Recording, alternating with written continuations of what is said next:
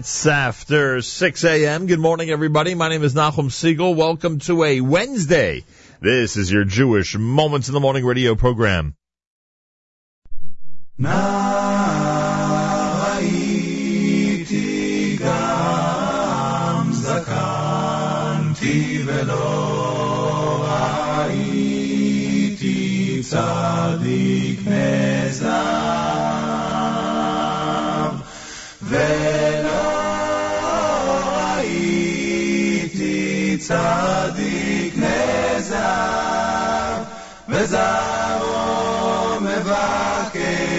לשנכם.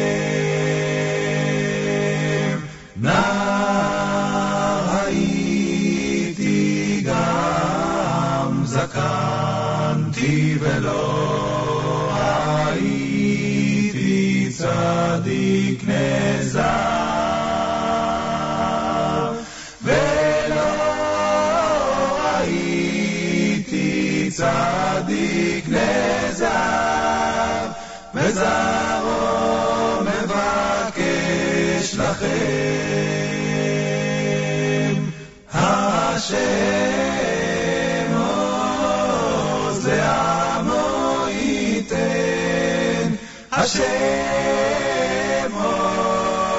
ze amo Hashem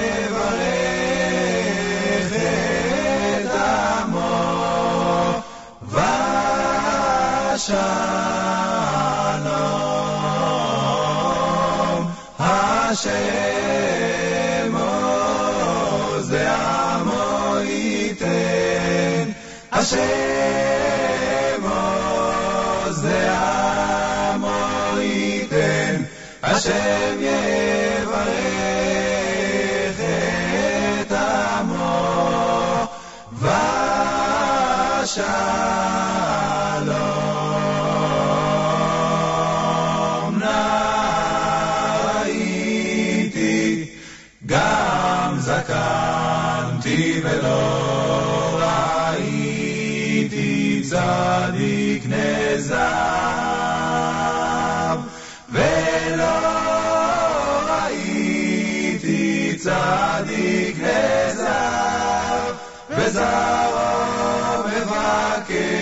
mensaje.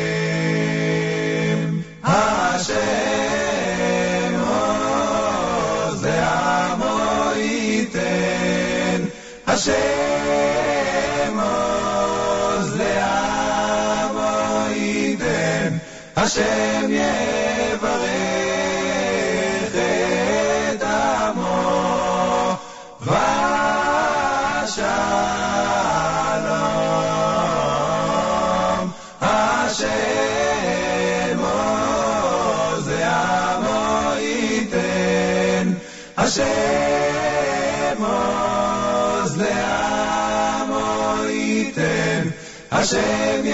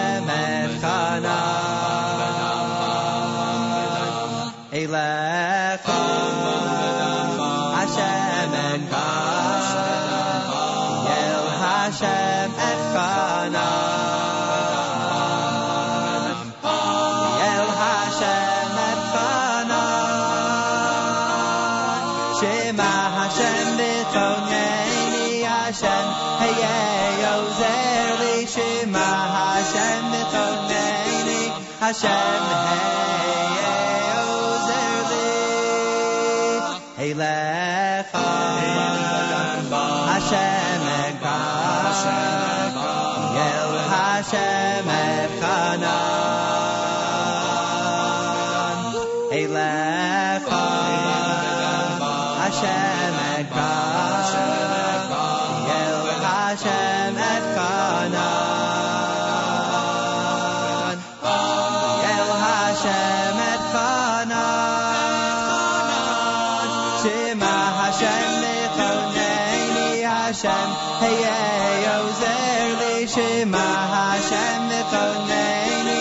Hashem.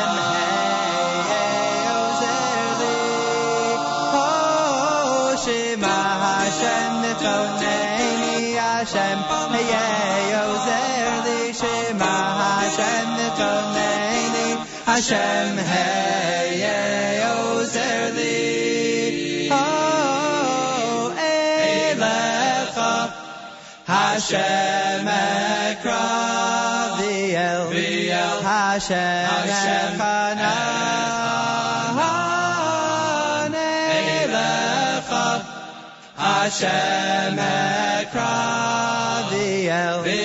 Hashem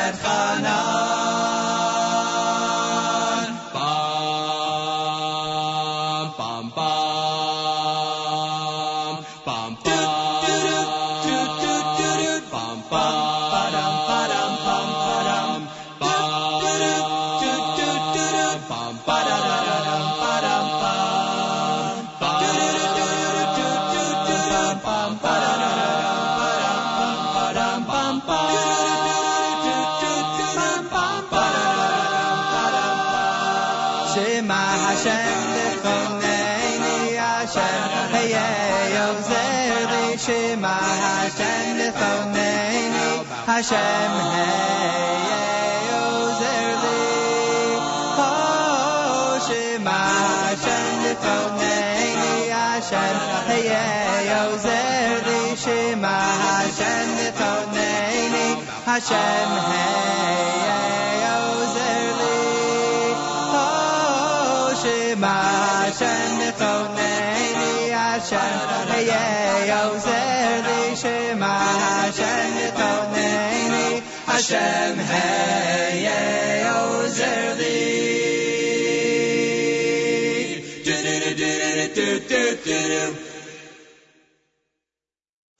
kayni ale kayni u vini re ayni zinayni parle sayni khal kayni va har vi khayni ale kayni ale kayni u vini re ayni zinayni parle sayni khal kayni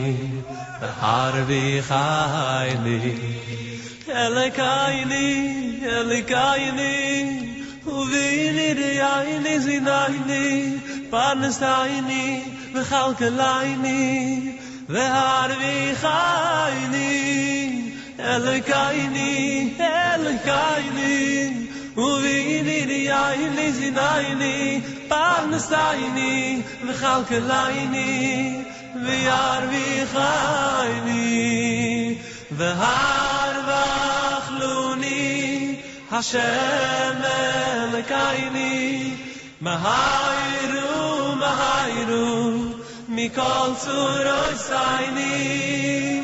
והר וחלוני השם אלקייני מהיירו מהיירו מכל צורוי סייני. לך אנחנו לי, השם מהיירו, מהיירו, מכל צורוי סייני.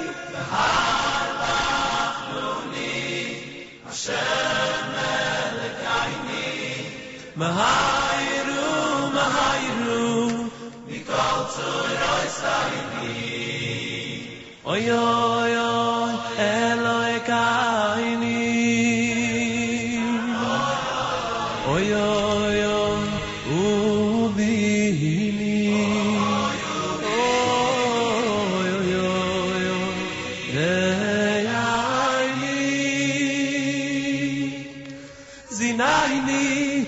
Messiah.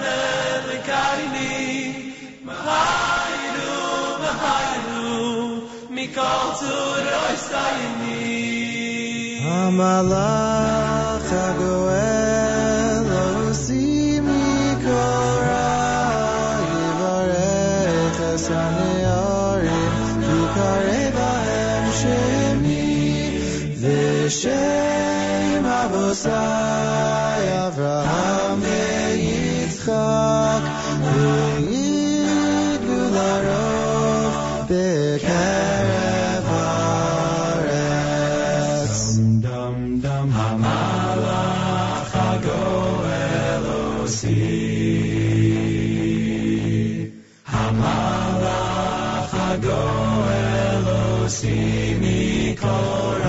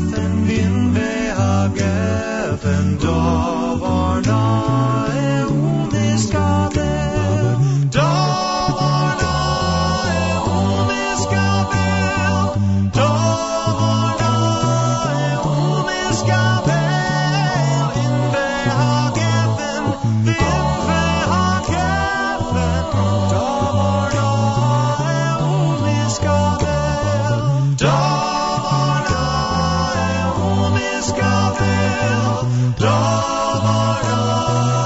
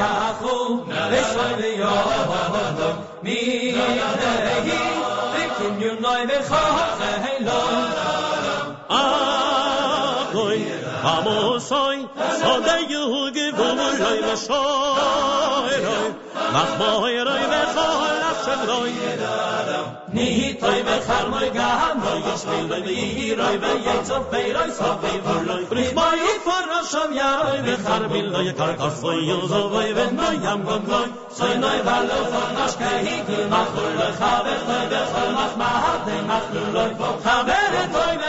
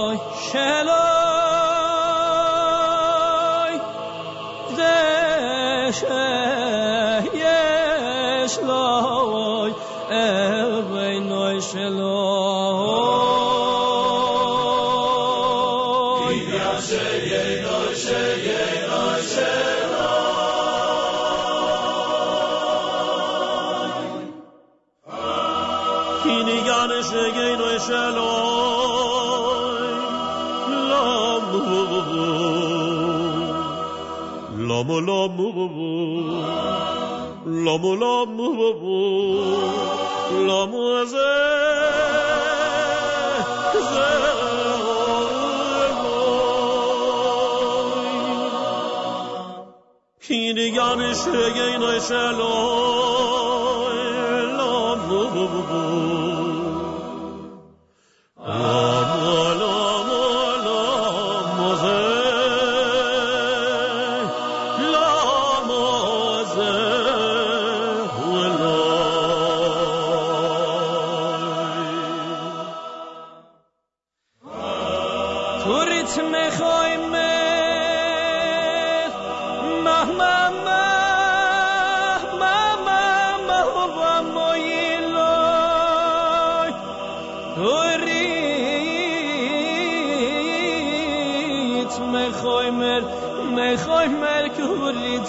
برات می‌خوایم ما ما ما ما ما ما وایلای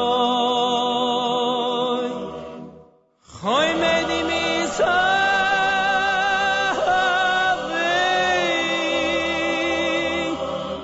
خوایم دیمی ساوی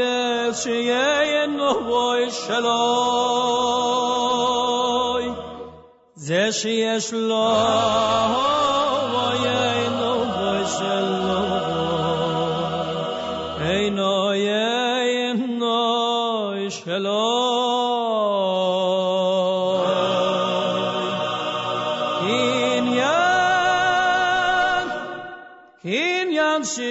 hoynoy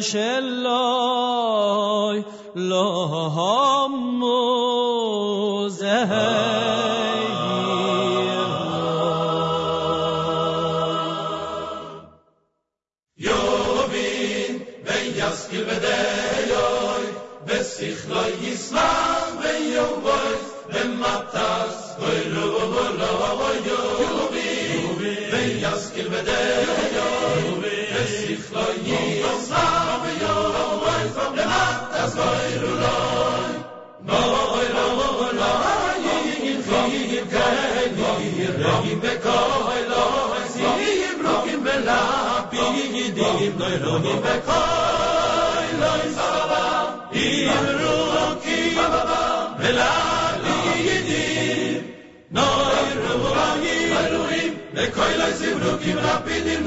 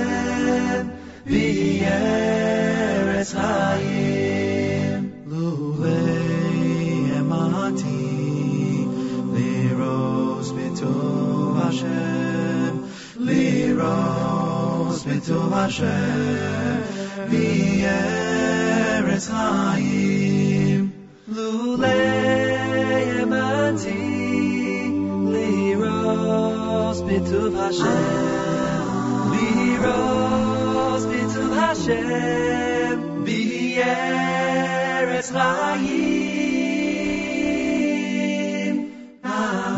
Horeini Hashem Darkecha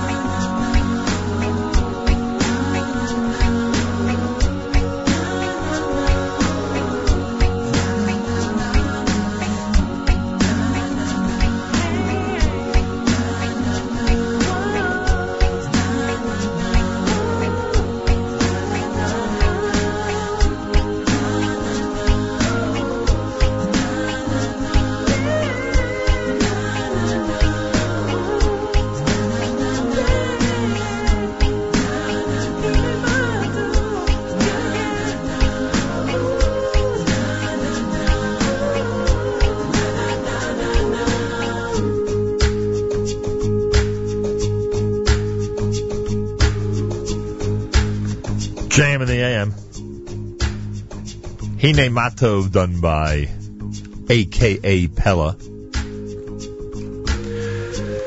Sefira format Wednesday here at JM the AM. I'm already starting to prepare for the big Thursday Lag BaOmer Jewish music blowout, as we like to call it.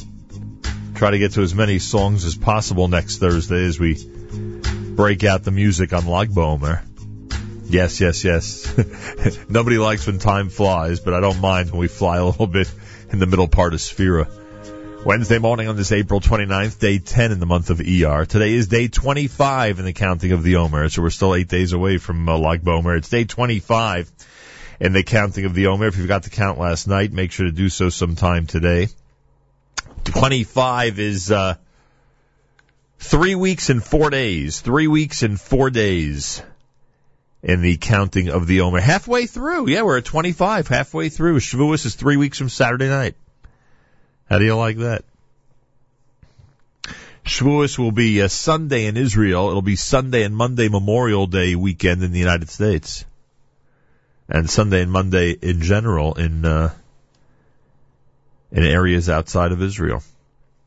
JM and the AM, could you imagine? We're about to announce a high of 75, 55 degrees outside, mostly sunny with a high of 75. I've been waiting a long time to say that. Finally, we're at some numbers that I can start appreciating. AKA Pella with Hine, you heard Ma'ashiv done by the Yeshiva Boys Choir. Mehera was AKA Pella. Lo Sachmot off of Chasidisha Otzros, Kol Zimra and Inve, Hamalach from the YU Maccabeats, Barry Weber and Elokenu. Bitachon had a Lecha, Nar Hayisi from Kolachai, Nar Hayiti to be more precise, and Regesh Modani opening things up as we say good morning. Wow, seven minutes before seven o'clock. Didn't realize we had such a long a cappella musical break there. Uh, as we opened up at JM and the AM. Rabbi Manis Friedman is scheduled to join us. He'll be in studio today. He is a prolific author and lecturer. Always has something interesting to say. Rabbi Manis Friedman will, um, will address us coming up in the, uh, seven o'clock hour. He'll be with us about 7.30 this morning here at JM and the AM. Um,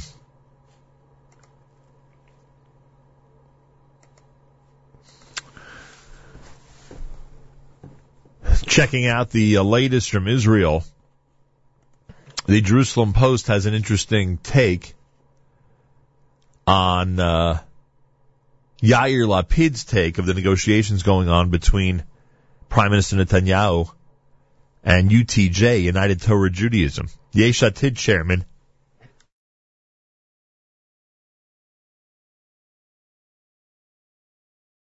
excuse me, Yesh Atid chairman Yair Lapid strongly condemned the coalition deal that has been agreed to between Likud and United Torah Judaism on Wednesday, accusing the Likud party of selling out the state to Haredi interests. Speaking on Army radio, Lapid said that the Likud party had in effect agreed to reverse all the reforms enacted during the last government to integrate Haredi men into the military and the workforce and was endangering the future of the state. The Likud is halting the process in which Haredim are going out to work and it's coming at the expense of the Israeli taxpayer, said the Yesh Atid leader. This is moral bankruptcy, he continued. The Likud is saying, I don't care about anything else. The most important thing is that we're in power. So I'll sell the future of the children of taxpayers who will need to work even harder and take their money and give it to the people who don't work. You look at the Likud and you say you call yourselves a Zionist party, the national camp, and then an avowedly anti-Zionist party schools you in this way, and no one's saying a thing.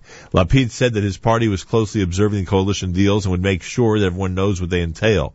We all live here together. I never wanted to defeat the Haredim. We need to live here together, but they're saying we don't care what happens tomorrow, but I do care. And this deal is returning us to a situation which everyone dwells with their own tribe. There's no state. No one cares about the state of the future of the country. Under the deal between Likud and United Torah Judaism, many of the cuts made during the last government to budgets which benefited the Haredi community specifically, or to a greater extent than the general populace, will be rolled back and reforms to religious services could be repealed as well. In addition, the criminal sanctions clause of the law of Haredi conscription, a central reform in the last government, will be repealed and replaced by non-binding quotas to be determined by the defense minister. Other concessions which have reportedly been made to UTJ, UTJ are an agreement to repeal or strongly alter the conversion reform law of former Hatnua MK Elazar Stern and to revise a law which abolished marriage registration districts. As revealed by Raviv Drucker in The Marker on Tuesday, UTJ has also demanded a veto on all legislation pertaining to matters of religion and state, a return to the level of funding for yeshiva students enjoyed before the last government halved the budget for stipends for yeshiva students, income support payments for yeshiva students as well, among other items. So a very interesting negotiation. Sometimes you don't realize how much a, how much uh, influence a group has, and here you see the uh, very interesting negotiation between Likud and UTJ, and the comments of uh, uh, Yair Lapid, who is uh, quite critical of everything that's going on. Uh, meanwhile, in other news, the, um, the Jerusalem Post has a video up uh, where you can see the IDF field hospital opening its doors in uh, earthquake ravaged Nepal. The IDF hospital has opened its doors after the Israeli delegation to the earthquake stricken country has completed its assembly. The hospital said it will treat 200 patients a day from all over. It relies on an independent infrastructure and includes 50 tons of medical equipment. The field hospital has a range of wards and 125 personnel trained and experienced medical staff who will treat patients there in Nepal. Pretty amazing. And yesterday I saw a chart that someone published uh, based on money and individuals of who has traveled from what countries to Nepal to help out. Israel could not match the monetary contributions, but boy, it was far ahead when it came to personnel who uh, headed on over to Nepal to help with the situation there in the aftermath of the earthquake. So kolakavod, like I said yesterday, you can take great pride if you're a lover of Israel, lover of Zionism, lover of goodness. You can take great pride in the way that the IDF and the state of Israel and the entire country has responded to those in uh, earthquake ravaged Nepal.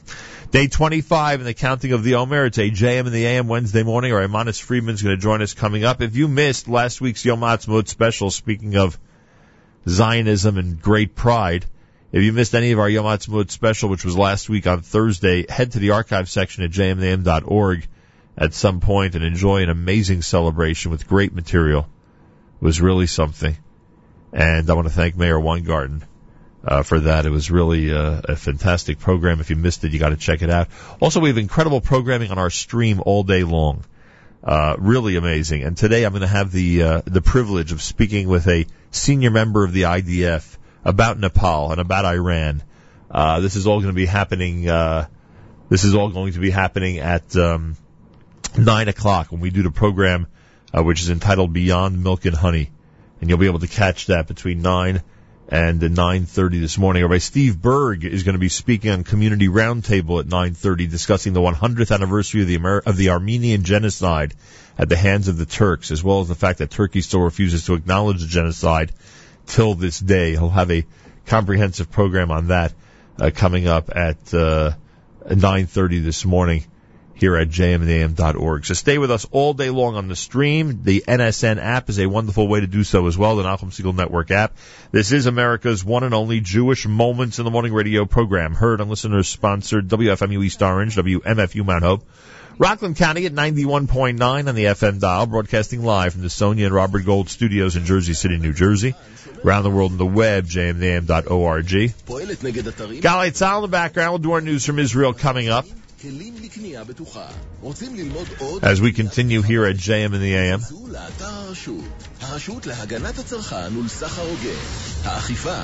And the latest on the coalition talks and uh, latest from Nepal involving Israel and of course uh, everything else happening in terms of uh, the news today from Israel and Hebrew is next. Galei Tzahal, Israel Army Radio, 2 p.m. newscast for Wednesday next at JMN.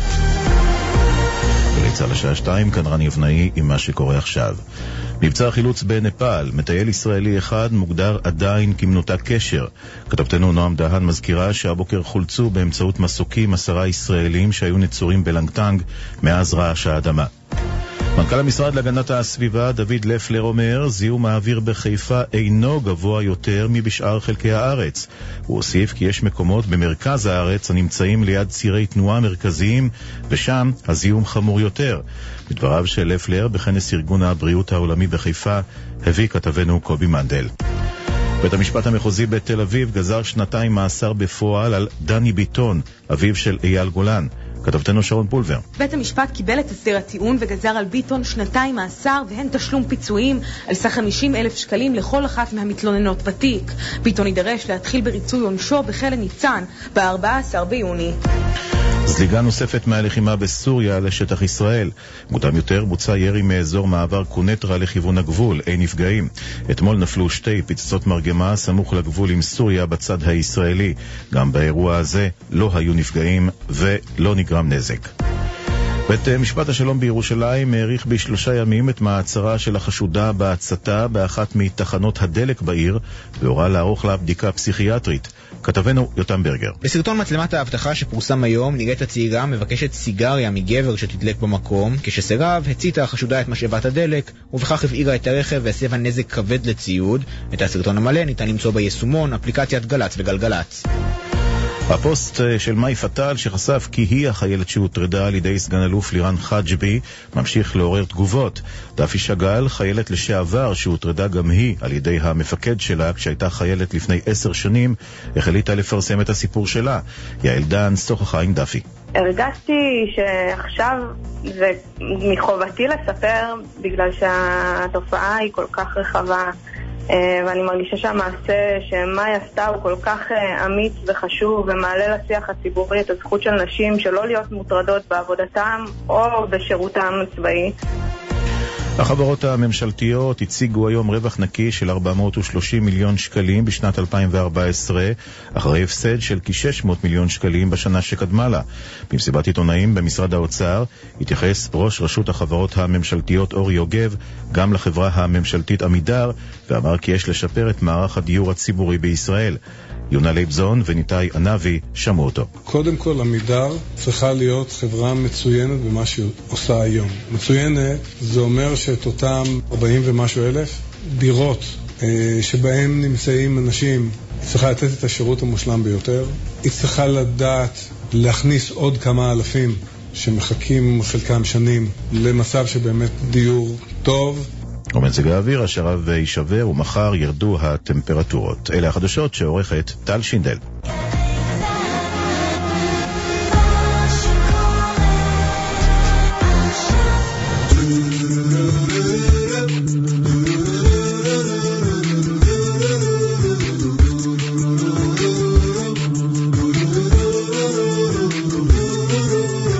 Adam, Eve, Abel, flood of rain, Terach, idols are on the eyes, Abraham leaves home.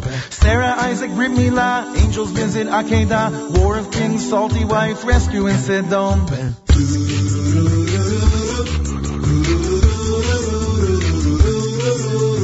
Yitzhak, Rivka, twins inside, Jacob's birthright, Isaac's blind, stolen blessing, Asim cried, angels ladder to the sky. Rachel's beauty, Yaakov's hitch, love on Leah, daughter switched, four wives, twelve tribes, Nirbe Lechem, Rachel dies. Got a strong desire, we are always yearning for the Torah's learning. We've got a strong desire, we will stay united, never be divided. Color code, brothers hate, sold to Egypt, head of state, famine, grain, God protest, brothers reunite. New king, Jews are slaves, Moshe's born, princess saves, Yitro's daughters, burning bush, Aaron joins the fight.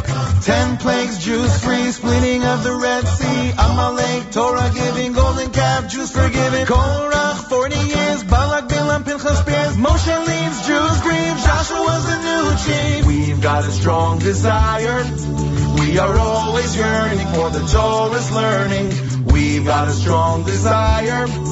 We will stay united, never be divided. Jordan River, Jericho, walls fall, shofar blow. Dvorah, Shimshon, Shmuel, Saul, David, stone, Goliath fall. Solomon, temple built, civil war, blood spilled. Eliyahu, Elisha, Yeshayahu, Yirmiyah. La la la la la la la la la la la la. Whoa, whoa, Purim, Mr. Mordechai, Beit HaMikdash, second time. Antiochus, fed the Greeks, Judah and the Maccabees. Temple 2 burned down, exile all around. Shammai, Hillel, Beitar, Bar Kochba, kill a star. We've got a strong desire. We are always yearning for the Torah's learning. We've got a strong desire. We will stay united, never be divided. Mishnah Gemara Kara'i, Rav Yehuda Hanasi, Rashi Rabbeinu Tam, Bale Tosfot Rashbam, Rambam Sefer Mara, Inquisition Torgum Mara, Baal Shem Tov Kuzari, Vilna Gaon Shabtai Tzvi, Maharal Leibelis, Golim Prague Kabbalis, Chmelnitsky Shtatelek, Haskalah Internal A strong desire. We are always yearning for the Torah's learning. We've got a strong desire. We will stay united, never be divided. Hitler, Auschwitz, Holocaust, Kristallnacht, million lost. Herzl, Balfour, Promised Land, UN War Partition Plan. Nuremberg, Ben Gurion, Six Day War, Moshe Dayan, Golda Meir, War reclaimed, Yom Kippur and Ray. Olympics, Munich, Athens, shot, Carter, Begin, and Sadat, Iron Curtain, Lebanon, Zelensky, Fira, Moshe, God, Jews from Ethiopia, last night's Russian Yeshiva, in the battle we won't bow, want to share now. We've got a strong desire. We are always yearning for the Torah's learning. We've got a strong desire. And when Mashiach comes, we'll go on and on and on and on and on and on and on and on. We've got a strong desire. We are always yearning for the Torah's learning. We've got a strong desire. We will stay united, never be divided. We've got a strong desire.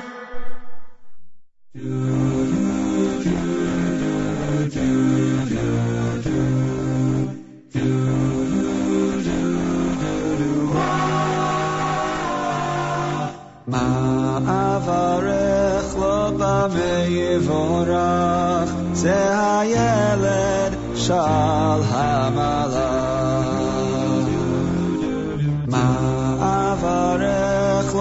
לא במעברך, זה הילד של המלאך. וברך לו חיוך שכמוהו חאור. וברך לו עיניים גדולות ורואות, לתפוס בן כל פרח וחי וציפור,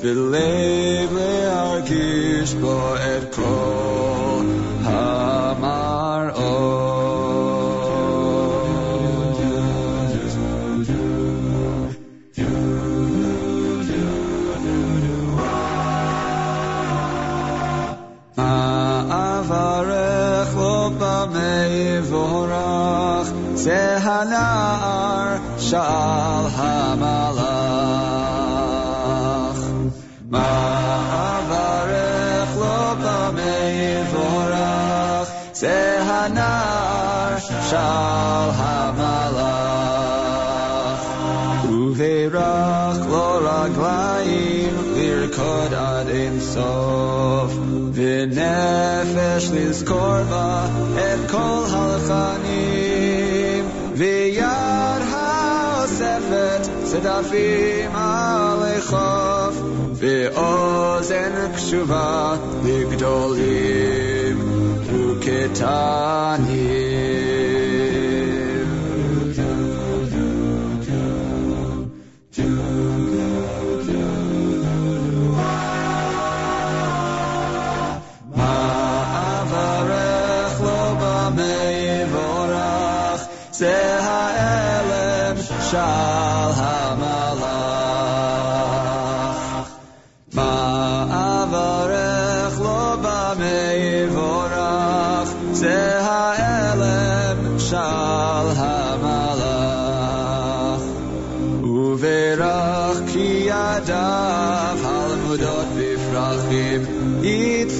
יצלחו גם ללמוד את עוצמת הפלדה ורגליים רוקדות את מסע הדרכים ושפתיו השרות את מקצב מעברך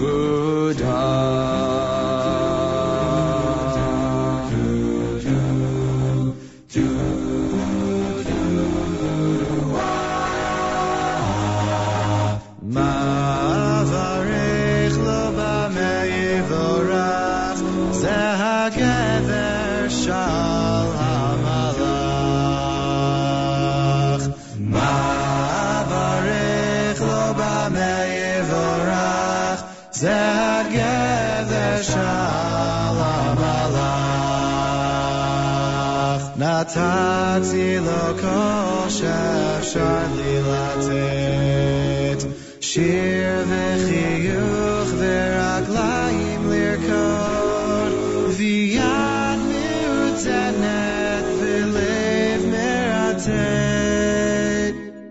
U'mavarech lecha od mavarech lo ba megevorach zehayelet Navarech lo ba meyevorach, ze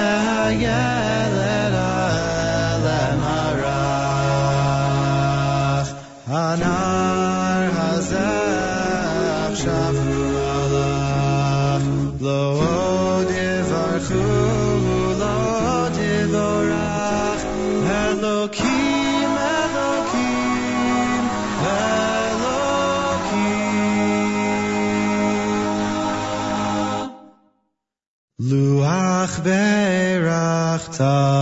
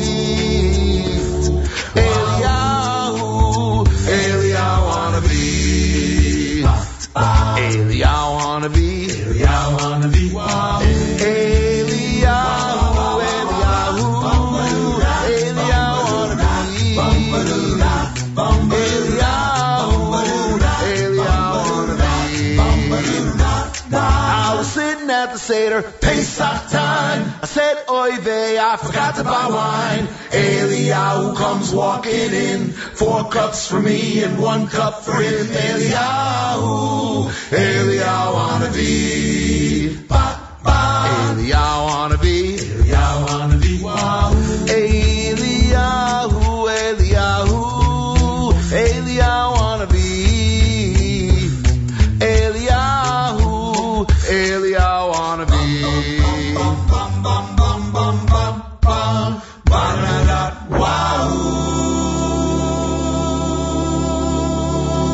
Lenny Solomon, Schlock Rock.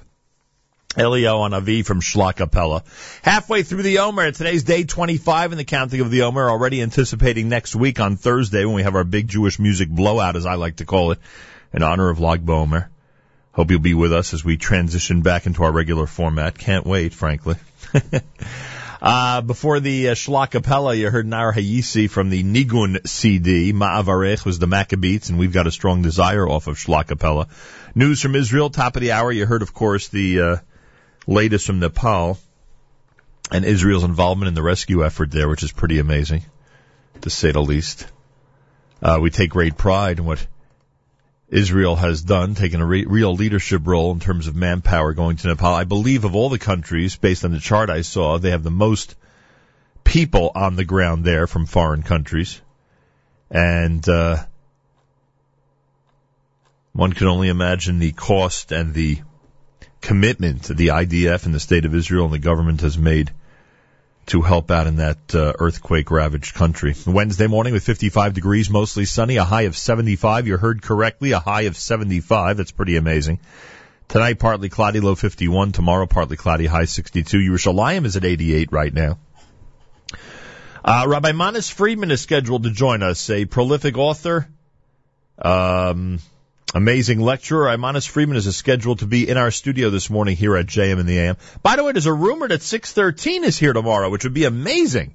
Talk about livening up an a cappella Sefira format. There's a rumor that 613, a cappella and all, are scheduled to be in studio here tomorrow at JM and the AM, which would be remarkable. Uh, it would give us some great live music here, so to speak. I know live a cappella, but you know, you get what I'm saying. A live performance. So, uh, that's the rumor. So we'll hopefully uh, greet them tomorrow morning right here at JM in the AM.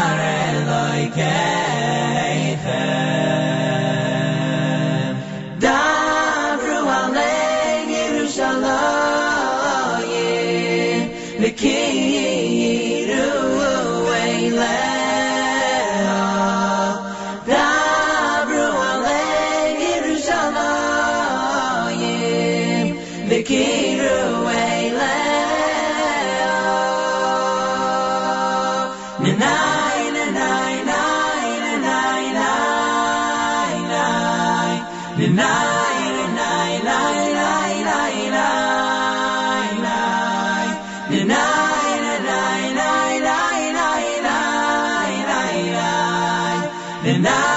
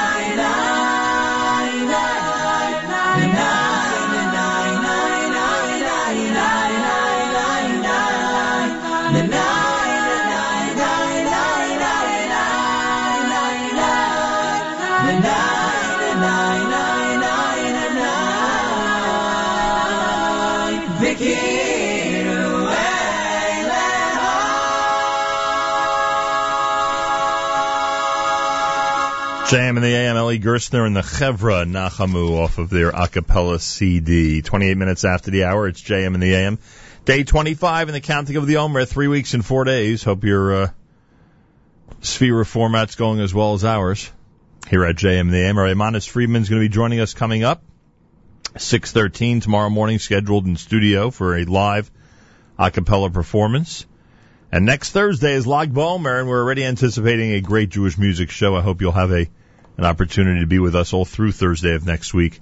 All of our programming all day long at jmintheam.org. Rabbi Dovid Goldwasser's words, Zechanishmas of Zebin. Here is Rabbi Dovid Goldwasser with Morning Chizuk. Good morning. We're going to be continuing with our series on Sfira Sa'omer. It is well known that at the time Bnei Yisrael were redeemed from Mitzrayim, they had fallen to the 49th level of Tuma, impurity. They were at a point where their deliverance could only be achieved with a miracle. This took place on the first night of Pesach. Subsequently, they slowly rose in their levels of Kedusha, in their holiness, until they were worthy of receiving the Torah.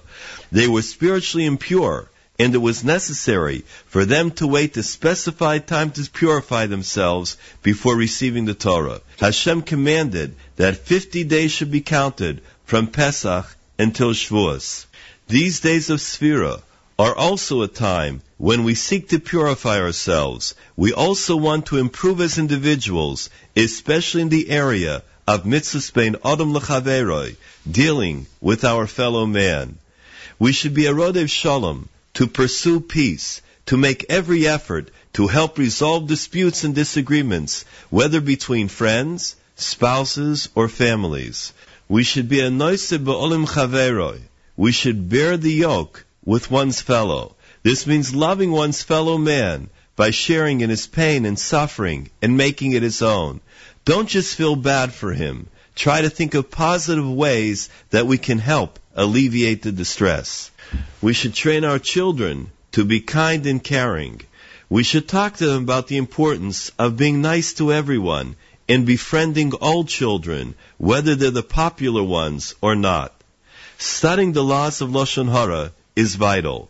The days of Sefira are an especially auspicious time to dedicate to review the laws of Shmir Saloshan. The great Gaon Reb Yehuda Tzadka and the great Gaon Reb Ben Zion Abba Shaul were both invited to give a Musar talk in a large yeshiva. When they were called to begin speaking, though, they couldn't agree who should speak first. Since the person was greater in stature is usually the first speaker, neither wanted to take that honor for himself. Finally, Reb Zion conceded and rose to speak. However, he prefaced his talk by saying, I want you to know why I'm speaking first. The halacha tells us, Ein maftirin pesach hafikoimen. One may not eat dessert after the final taste of the Pesach. This is to ensure that the taste of the matzah remains in one's mouth. Similarly, if I were to speak after the Rosh Hayeshiva, then the sweet taste of his words might not remain. Afterwards, Rav Yehuda Tzadka got up to speak. He opened by stating that it would have been more appropriate that he didn't speak in order not to ruin the good taste left by the precious words of Reb Zion. But what should I do, he cried. I was overruled. All of the people gathered sat in amazement, observing the anivus, the humility of these two great people and the incredible respect that they had for each other. This has been Rabbi Dovid Goldwasser bringing you morning chizuk. Have a nice day. JM in the AM at uh, 7:32 on this Wednesday morning, 28 minutes before 8 o'clock, day 25 in the counting of the Omer. As we keep saying, we are halfway through the uh, uh, counting of the Omer. Uh, Shvu is three weeks from Saturday night, believe it or not, and Lag Bomer can't come quickly enough. That's for sure. It'll be a, a week from tomorrow, week from tonight, I guess, more accurately, uh, for the big Lag Bomer celebration. Rabbi Manis Friedman is here in our studio. A return visit for him. Rabbi Manis Friedman is described as a rabbi, shliach, author, social philosopher, and public speaker. Rabbi Manis Friedman, welcome back to JM in the AM. Thank you, thank you. It's a pleasure to be here. Which of those descriptions do you like the most? Which is the best? There's volume right there under the table. Which one of those, where it's connected, which one of those descriptions do you like the most of all of those? Uh, shliach. That's the most? Because that, cause that says everything. You can, you know, that can mean whatever you want it to mean. A shliach has to be, and again, when we say shliach here, we're saying in the context of a messenger of the Lubavitcher Rebbe, eh, right? Essentially. Yeah. Um, a shliach has to be all the things. Well, that doesn't have to be. You don't have to be an author. It might help. Yeah. But you do have to be a fundraiser, an organizer, um, a, a social butterfly, right? You, you need to be able to interact with people. A first aid responder. like That's what's right. happening now in Nepal. That's right. Do you have any? Uh, have you spoken to anybody there, or have you have you spent any time uh, um, reading about it? I'm so curious to know because in situations like this, literally the Chabad house becomes not just an emergency center, but one where everybody is welcome, which means you know there's there are people everywhere, sleeping everywhere. For And, whatever you need. right, exactly. So it's a, it's really an open-ended, uh, shlichus. And the shlichim know this, and their wives know this when they get into it. Yeah. That they sign the contract, so to speak, knowing all this in advance. And what is it that they learned in yeshiva that prepared them for this? And the answer is Nothing. It's just the willingness, you know, the readiness to, to, to do whatever it takes. well, there must also be a wherewithal to adjust to every type of situation. Again, it's only because they're, I mean, they're not trained, Right. they're not licensed, they're, Right. they're just willing. Like when I hear, for instance, that certain shluchim have no choice but to become shochtim, to become ritual slaughterers. It's the only way that there'll be kosher poultry and kosher meat in the area where they are in this world. Yeah. I always say to myself, I cannot imagine that the average 25 year old yeshiva guy who sent out of this mission ever really wanted to be a ritual slaughterer, but out of necessity had no choice but to become one. Yeah. Right. And for that, you can get a little training. But Right. when it comes to baking the challah, they have to, they have to do that too. Start from scratch. to provide all the kosher food. And you know what I always say? And I know this is not directly our topic today, but hey, you're here. I'm going to take advantage of you. You know what I always say? I always wonder who gets the glory, uh, the the glorified assignments. You know, who are the shluchim who are lucky enough to go to uh, I don't know New York City or Los Angeles or Honolulu, and the others who have to go to Siberia and maybe we could say Nepal and other areas of the world that are a little a bit more remote and maybe a little bit more lonely. Yeah, it's amazing. They have electricity a few hours a day Is that a fact? in some places, Oh, in some places, right. and uh, they have to go to the farm to, to make milk. All right. And it's really primitive. And I don't know, maybe those are the glory, the, the more glorious. Are those the most glorified jobs? Manhattan doesn't compare to that? Yeah, it's not really. Right next door, you know. This is easy. But the parents are always hoping that they get Crown Heights or Manhattan. right. They're always hoping that the kids don't move too far away. Yeah. But it doesn't always work out that way. yeah. Baruch Hashem, my kids, so far, all of them are in the States. And how did that work out that way? It just did. No, but there has to be planned. no inside connection. No. Not because you're an author, social philosopher, rabbi, shliach, and public speaker. You're sure. Absolutely. Your influence had nothing to do with that. And they didn't put in a request, hey, let, I'd rather stay quote unquote close to home. Nobody put in a request like that. Not that they didn't want to stay closer to home. Right. But, uh, no, there's no request and there's no, um, It just worked out. Yeah. What's the furthest one? Because you're based where? In Minnesota, right? yeah. You're based in Minnesota. So the, the, the child who is furthest away is in what geographic region? Oregon In Oregon. Where? What city? In uh, Salem. Salem, Oregon has a Chabad house? Yep. With a minyan? Yep. They get a minyan there? Yes. Is he a shochet? No. Where do they get their kosher meat? From uh, Portland. Unbelievable. You. How far is Salem from Portland? Uh, about an hour's drive. Do you visit these uh, children of yours who are shlichim? Of You do. course, of course. So you would go to Salem, for instance, how often? Uh, not often enough. Uh, twice a year, once a year. How, do- how, how what does it work out? I think twice a year would be. About twice a year. And when you're there, you stay for a couple of days. Sure. How many years has, the, has that uh, child been there? Oh, yeah, I don't know. Five. About Six, five years. yeah. Amazing. How do you spend your Sefira, by the way? Is it any different for you than the rest of the year? I don't know if you're very into Jewish music, because I know you obviously have a musical family, but I don't know if, you know, if the a cappella music brings you down like it does me. I don't know. You know. Really? Well, I mean, it's, you know, I'm a very excitable guy who likes the, uh, you know, who, who like, Bar- the barbershop quartets don't do it for you? I mean, it does in doses, but not when you're, you know, but not, not when you're being fed it constantly, you know, 24 hours a day. A So is your sphere a lot different than the rest of the year or not? Not really. I don't sing. All right. And uh, I, you know, speaking becomes more popular during Sefira. Right.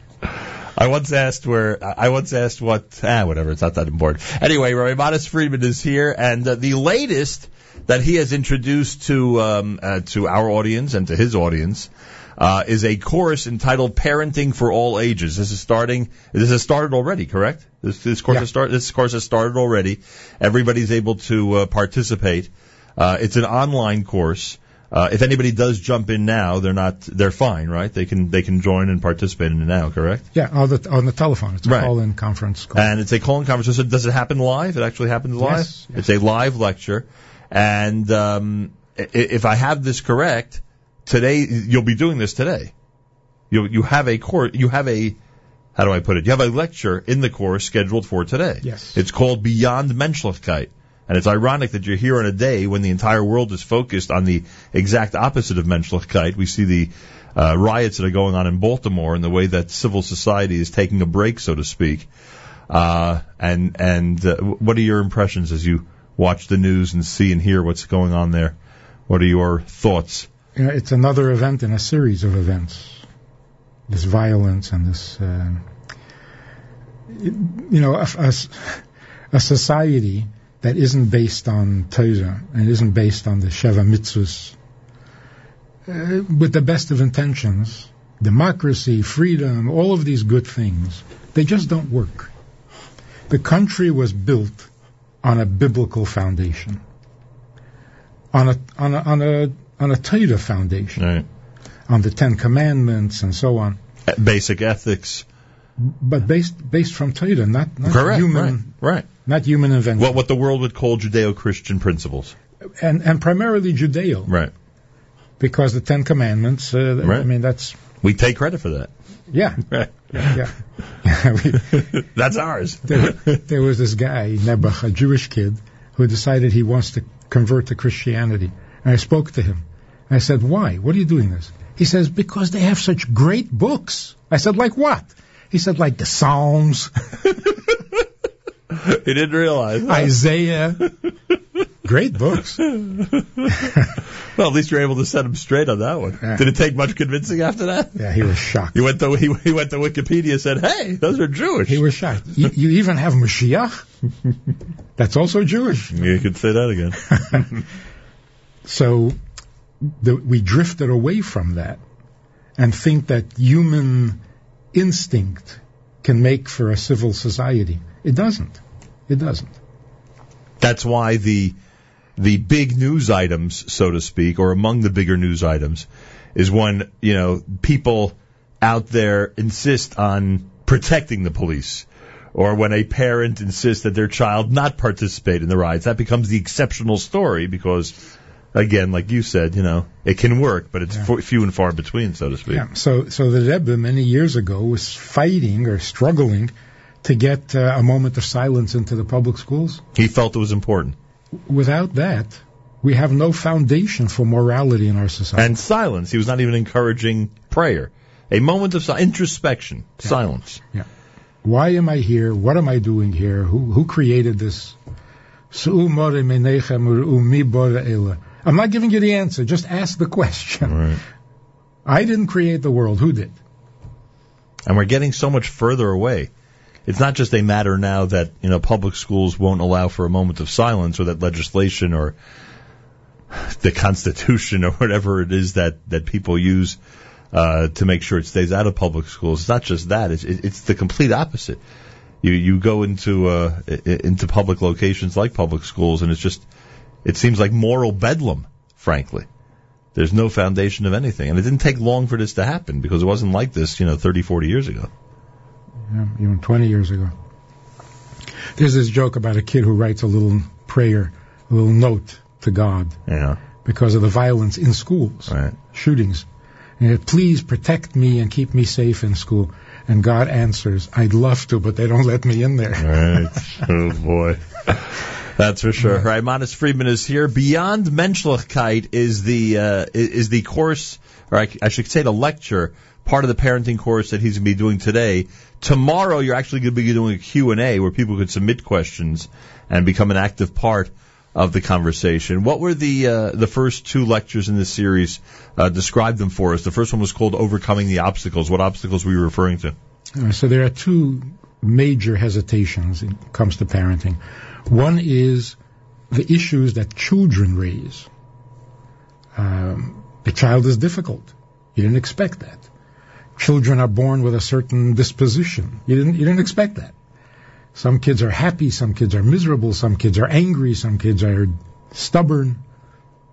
They don't they don't come blank. Right. They come with a and, and They're that's- wired a certain way. Right. And and that and that scares pa- uh, parents.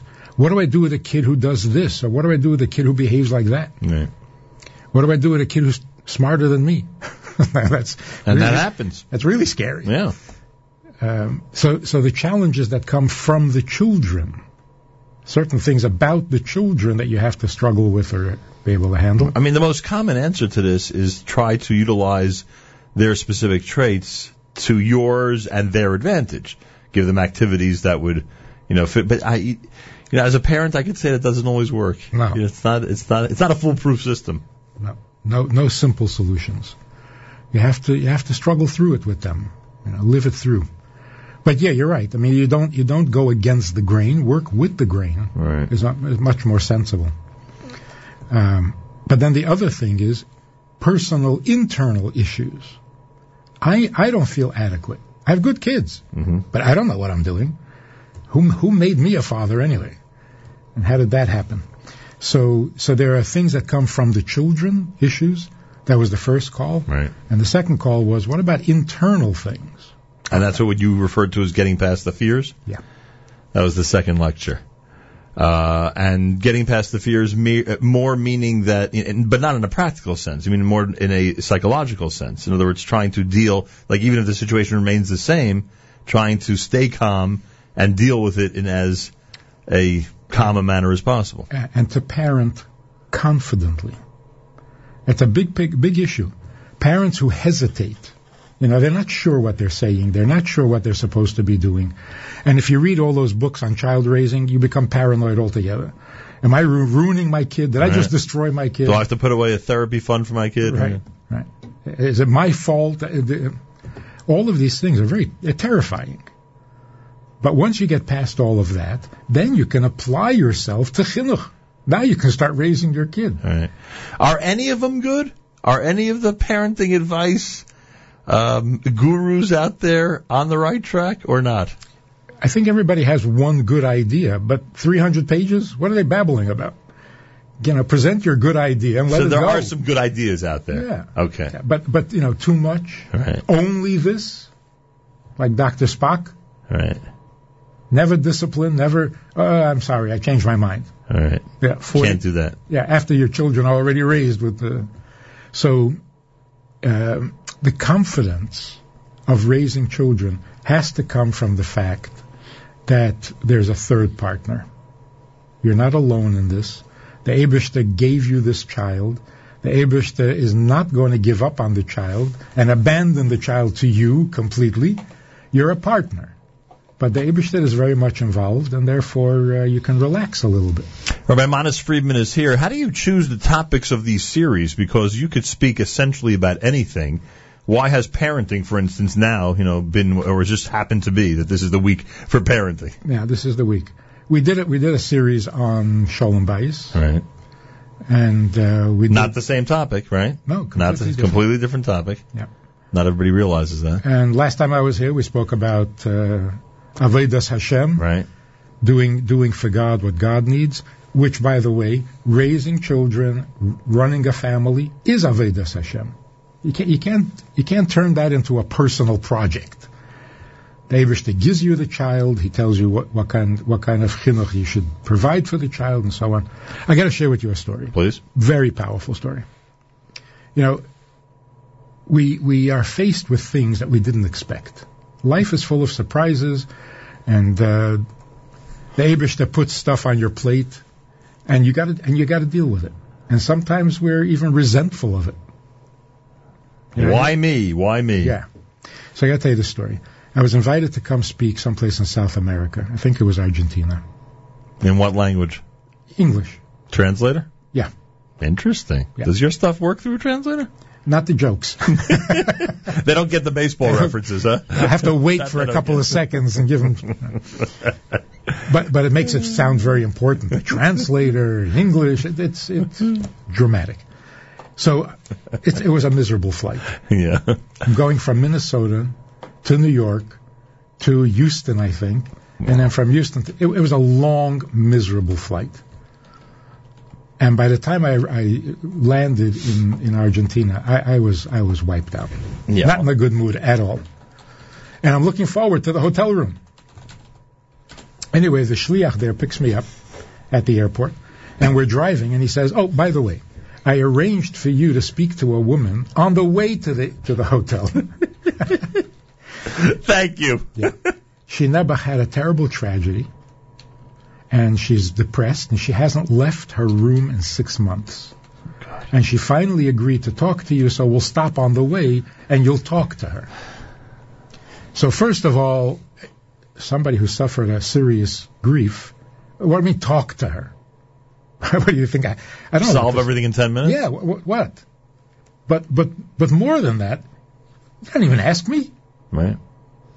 You just met, went ahead and made the arrangements on the way to the hotel. You couldn't wait until later. Anyway, I was I was very unhappy about this. I think the Rebbe would have said to the guy, just make the arrangement and don't worry about what Rabbi Friedman thinks. No, wouldn't he have said that? Maybe. I read Telushkin's book. I think I think the Rebbe would have said, you you take care of it. You do- you do what you need to do. You need Rabbi Manis Friedman to speak to 12 people on the way. You have him speak to 12 people along the way. And by the end of the story, I think that would make a lot of sense. anyway, he already made the arrangement. She's expecting us, so we go. I come into the house. Yeah. And the the woman looks like she's the Walking Dead. You know, lifeless eyes, completely destroyed.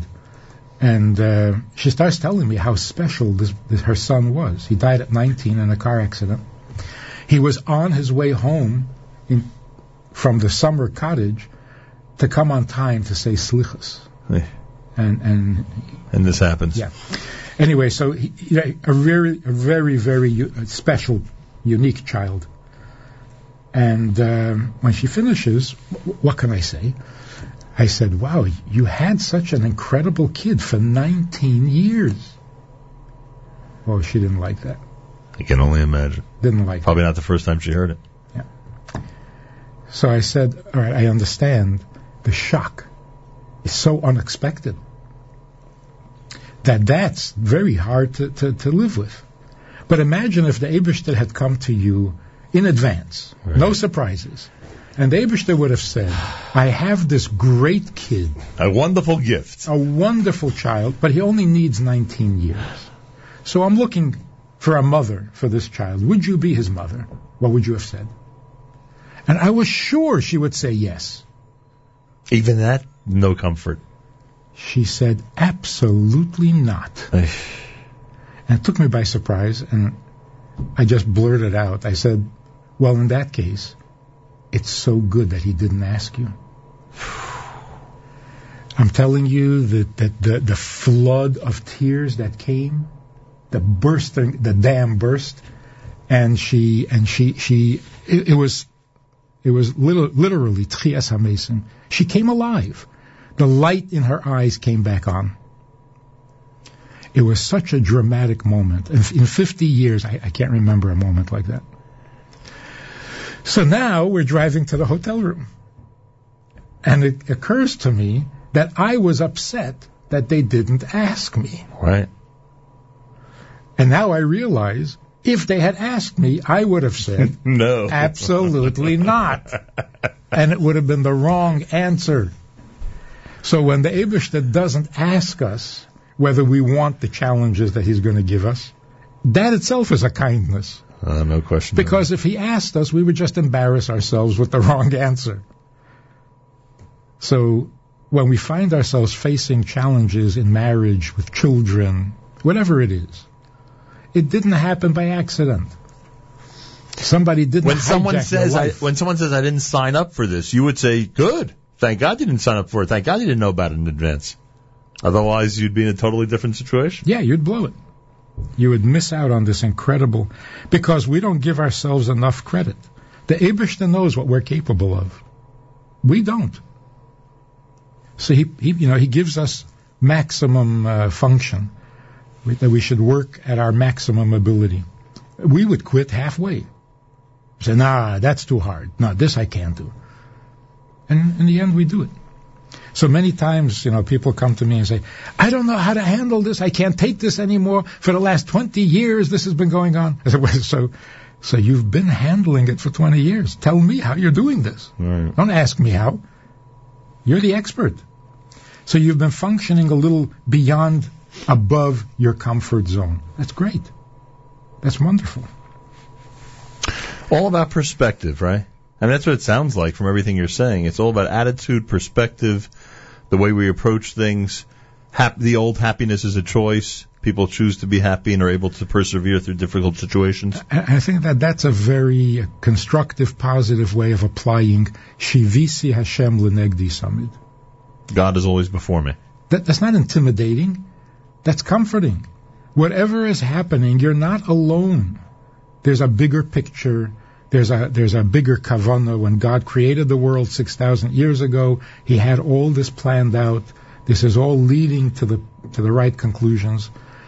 Once we start feeling alone, when we lose that bigger picture and it's just me against the world, well, that's pretty depressing. Mm, no question about that. Manis Friedman is here. Uh, I was asked to announce, let me get this down properly. Uh, there's a discount code for anyone that signs up for the course. If you use the discount code Nachum, hey, you know how you spell that? N-A-C-H-U-M. You're offering a 25% discount. Uh, what's the best website for people to check this out? It's good to know. It's good to know dot org. Yes. It's good to know dot org. Why is that a good domain name? Why is that a good web address, Roy Friedman?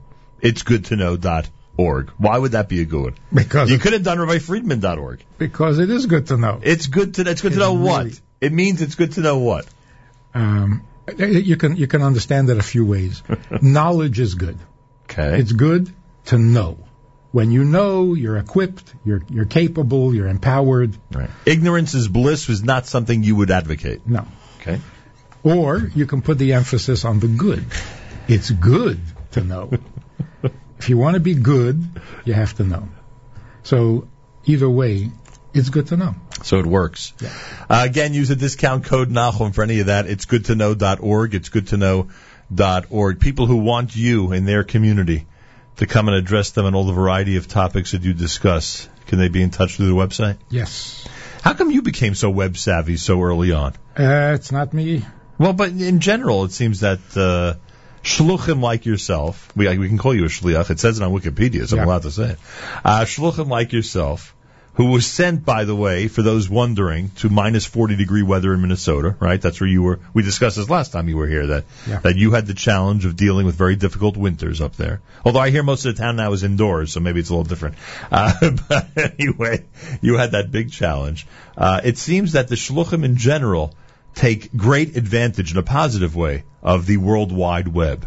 And you know that it has taken many uh, struggles in the Orthodox community for others to go ahead and understand the positive aspect of the web. Why was it that it happened so quickly for people like yourself? Isn't it amazing that if all the rabbis in this country, all of them, of all denominations, the only rabbi who went on television was the Lubavitcher Rebbe. Is that a fact? In, in the We're going 80s into 1980s. Yeah. In the 80s, every weekday Farbrengen, except Purim, was uh, broadcast via satellite. This was before cable. Accessible to anybody who wanted it around the world. Everywhere. And, and during the Farbrengen, people would call in. We gave a number on the screen. People would call in. We got a call from a Jewish guy who's on a battleship in Greenland. In the 80s. In the 80s. And he's all alone, you know, a Jew um, uh, um, stuck on this ship for, for, I don't know, for years.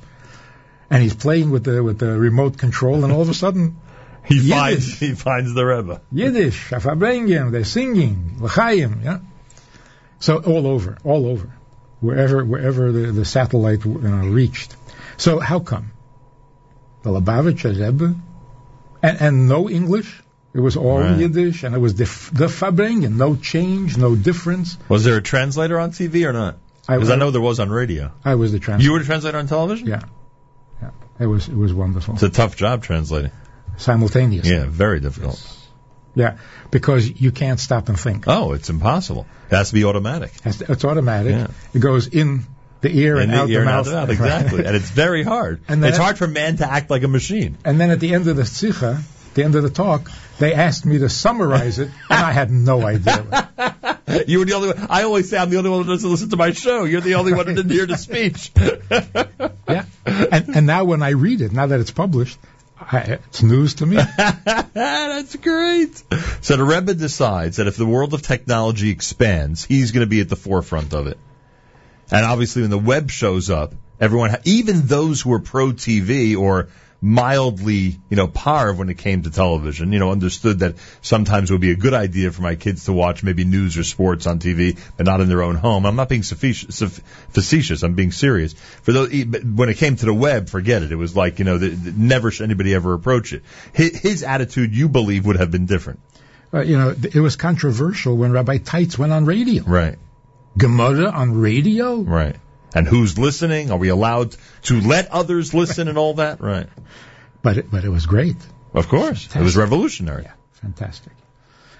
So everything that you know that that exists in this world was created in some way to help glorify the Creator. Right. And and Chabad has proven that. It's not like a it's not like a flippant statement. Yeah. You have plenty of proof for it. And the and we were kidding earlier. uh, For those who just tuned in, we were kidding earlier about the job of the shliach and how they are tossed into positions that are and titles that they're not used to generally. Um, but this whole technological system, the fact that they are able to connect with their own kids and with people around the world and other shluchim and with news, it makes it a very, very different. I can only imagine, you know, what the Siberia shliach felt 25 years ago compared to now in terms of being able to be in touch with people. It's different. When he has electricity. Right. and who knows, maybe Amazon even delivers to Siberia, I don't know. So, you know, it's, it's, it's a different type of thing. With, with drones. yeah. It's a system that I'm sure they're thinking about. Right, Manis Friedman in our studio. It is America's one and only Jewish Moments in the Morning radio program heard and listeners sponsored WFMU East Orange, WMFU Mount Hope, Rockland County at 91.9 on the FM dial, around the world on the web, jmintheam.org, broadcasting live from the Sonia and Robert Gold studios in Jersey City, New Jersey. The website is itsgoodtoknow.org. It's good to know.org. Rabbi Friedman explained why it is such a great web address. One of the reasons is you probably won't forget it. It's good to know.org. When you go there, there's information about this week's course, which is about parenting for all ages.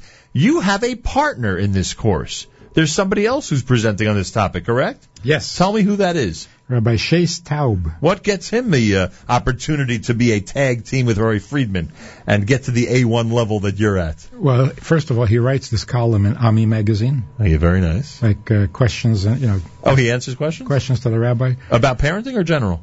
Uh, Anything. General. And he is very good. He's become very, very popular because he's very articulate. He speaks from experience in all of these things, and uh, the combination is great. And- he's he's more practical. And his role, okay, so explain that. His role in this lecture series would be how, how different than yours? um, I, I I speak more about the the attitude, the hashkafa, and he he's more practical, All right. He'll talk about specific situations. practical application. Yeah. And he'll cite specific examples and different things that he could bring to the forefront. All right, so he's part of that. I remind everybody that anybody who signs up for the course this week, Uh, you can um, uh, utilize the discount code NACHUM, N-A-C-H-U-M. They're offering a 25% discount for our listeners, and we appreciate that greatly. Um, One more story? Yeah, please. Talking about raising children and. Uh, It's the 25th of the Omer. You can tell all the stories you want. what is today? What's 25? What Because nobody's nobody's singing. what designation is there today? Anybody know? Netzach Shebenetzach. Ne- is today Netzach Shebenetzach? So that's significant, isn't it? Yes. What can you tell us about that? Anything you can tell us about Netzach Shebenetzach? Yeah, it's a very great day, and uh, it's the day that my daughter, my youngest daughter, got engaged. Wow, Mazal Tov. In the middle of Sefira. You know how many people would go crazy? You made an engagement in the middle. There was no music. Even in your family, Yeah, huh? my family. Netzach Shebenetzach. Unbelievable. So the story is and like- the and the midway point. It, it it shocks me that nobody in Jewish history till me made an issue of the fact that we reached the midpoint of Sefira. Every 25th of the Omer, I make a big deal that we're halfway through. Maybe it's just my responsibility in terms of the music that makes me count even faster than everybody else. It's Sein Chalkeinu B'Seira Secha. Oh. That's your contribution. Oh, thank you. So the story is like this. go ahead. In terms of, of you know, we're, we're all upset because children don't have derech eretz.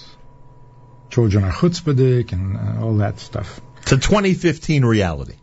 Oh yeah, and and and, and building. And it will continue. Yeah. Your prediction, it will continue. So I was I was growing up in Crown Heights on President Street in a little apartment, and I had a great uncle, Fetter Chaim.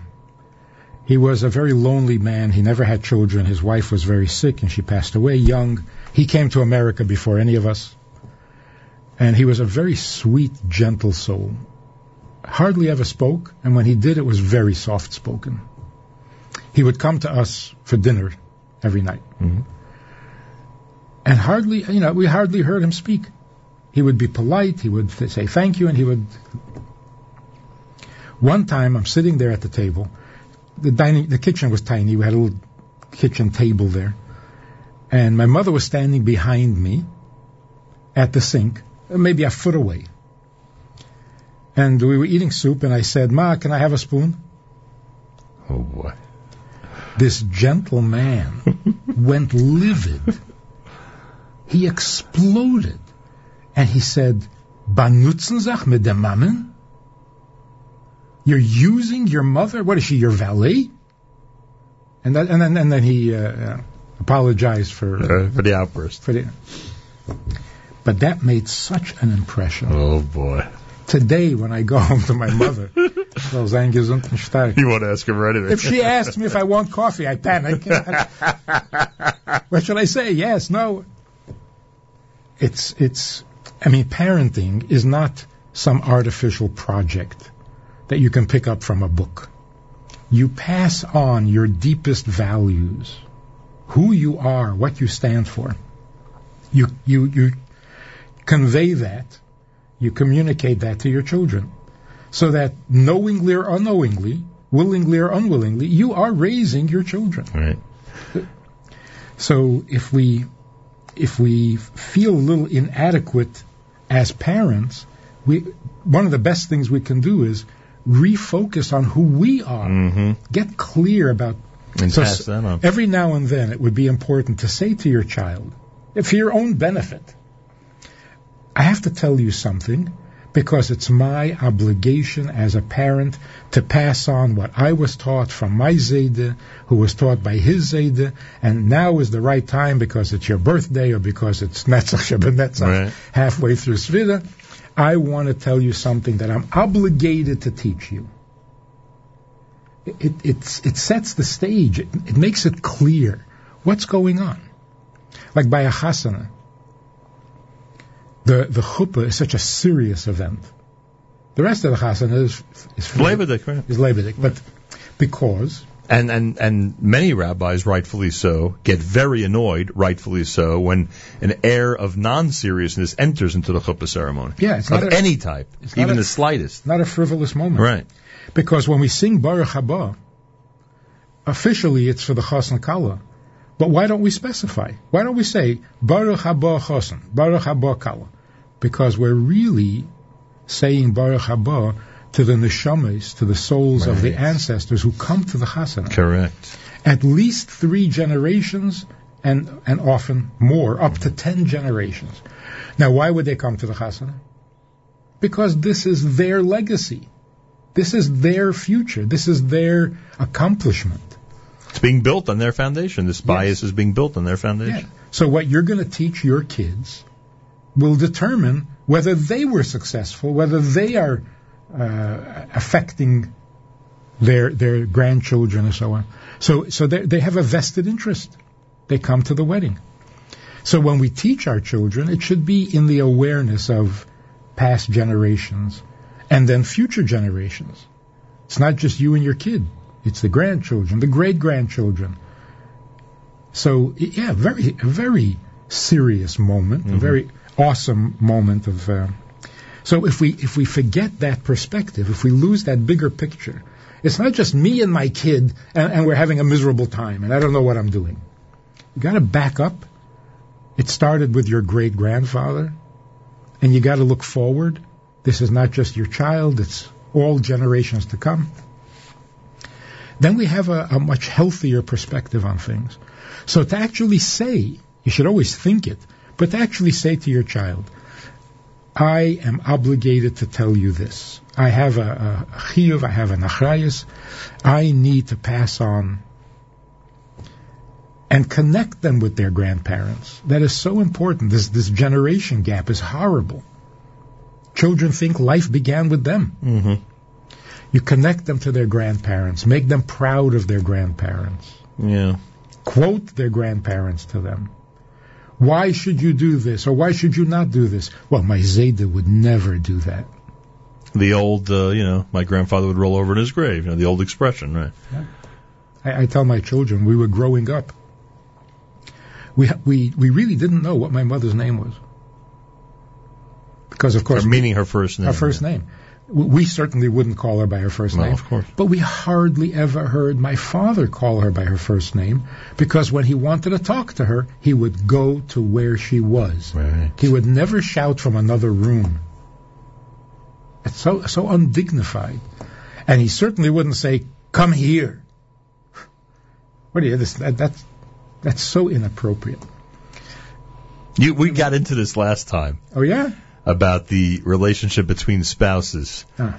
and the the heightened, especially because so many people have this impression of the Jewish world, and especially uh, the more perceptionally orthodox one is, the worse they think it is. They have this perception that there's this terrible um, uh, gap.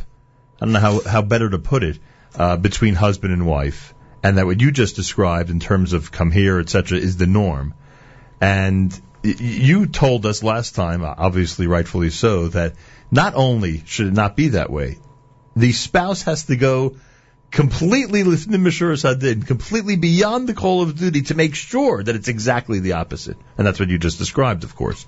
Your father would only walk over to your mother, you know, like, uh, you know, even to those of us who grew up in an air of tremendous respect in their home, think that that might be, you know, A little- a little over the top. Right, it sounds a drop extreme. and, and believe me, when you told the story about the uh, spoon, Yeah. I shuddered because you took me back to my childhood. So, you know, so we, we, we come from similar backgrounds when it comes to, you know, the, the, the kibbud eim and the, and what's demanded and expected of a child, uh, in regard to their parents. But we now know that it's not only a frum obligation, and that if you don't do it, so you're not so frum. Right. It's life matter. Right. You're, you're, the fabric of life doesn't work, doesn't hold together without this. And by the way, I'm sure this is part of your Shalom bayis uh, presentation as well, right? That that's the that's one of the keys. We spoke about this earlier this week with Shalom Task Force. That one of the keys is how you speak to somebody, and that just altering the language or the tone, a drop, a drop, can mean a world of difference. Changes the atmosphere at the home. Hundred percent. So the way parents talk to each other may be the signal for the children on how they talk to each other and how they talk to you. Right. They pick up your tone and they feed it back to you, and then you're shocked. Yeah. Where'd you learn this? They Oh, learned it from us. Oh, oh, oh, from me. They learned it from us. And then, of course, it is 2015, so I have to ask. Look, the spoon story reminds us about the fear that you know the fear element in the in the respect for parents. There is in fact a a, a, there's another not as famous passage in the Torah about fearing one's parents. you know, the one about respecting one's parents is in, is in the top ten, so to speak, in the Decalogue. but the one about fearing one's parents is not exactly uh, enjoying the same notoriety.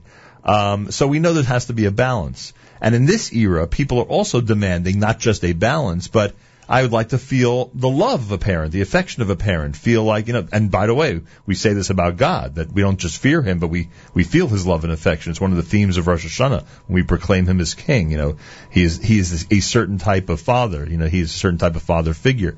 Um, so you are not, I, I, sh- I want to make it clear to everybody that one does not exclude the other. That one can have a loving relationship with their child at the same time that they are passing on what you've just described as proper etiquette or proper ethics for their child. They actually feed each other. The more derech the more love, and the more love, the more derech That's how it should work. But if you have a diet of only love, then, then it's not even a healthy love. Right. It's not even that. And, and I assume you would say the opposite if you have a a, a diet of only fear. Obviously, right? I'm saying it's a crippled crippled. I'm, I'm, trying trying to play to the crowd. You know what I mean? That's good. That's why you're the professional. In this era, we got to make sure to cover all the bases. so here, here's an interesting uh, unconditional love.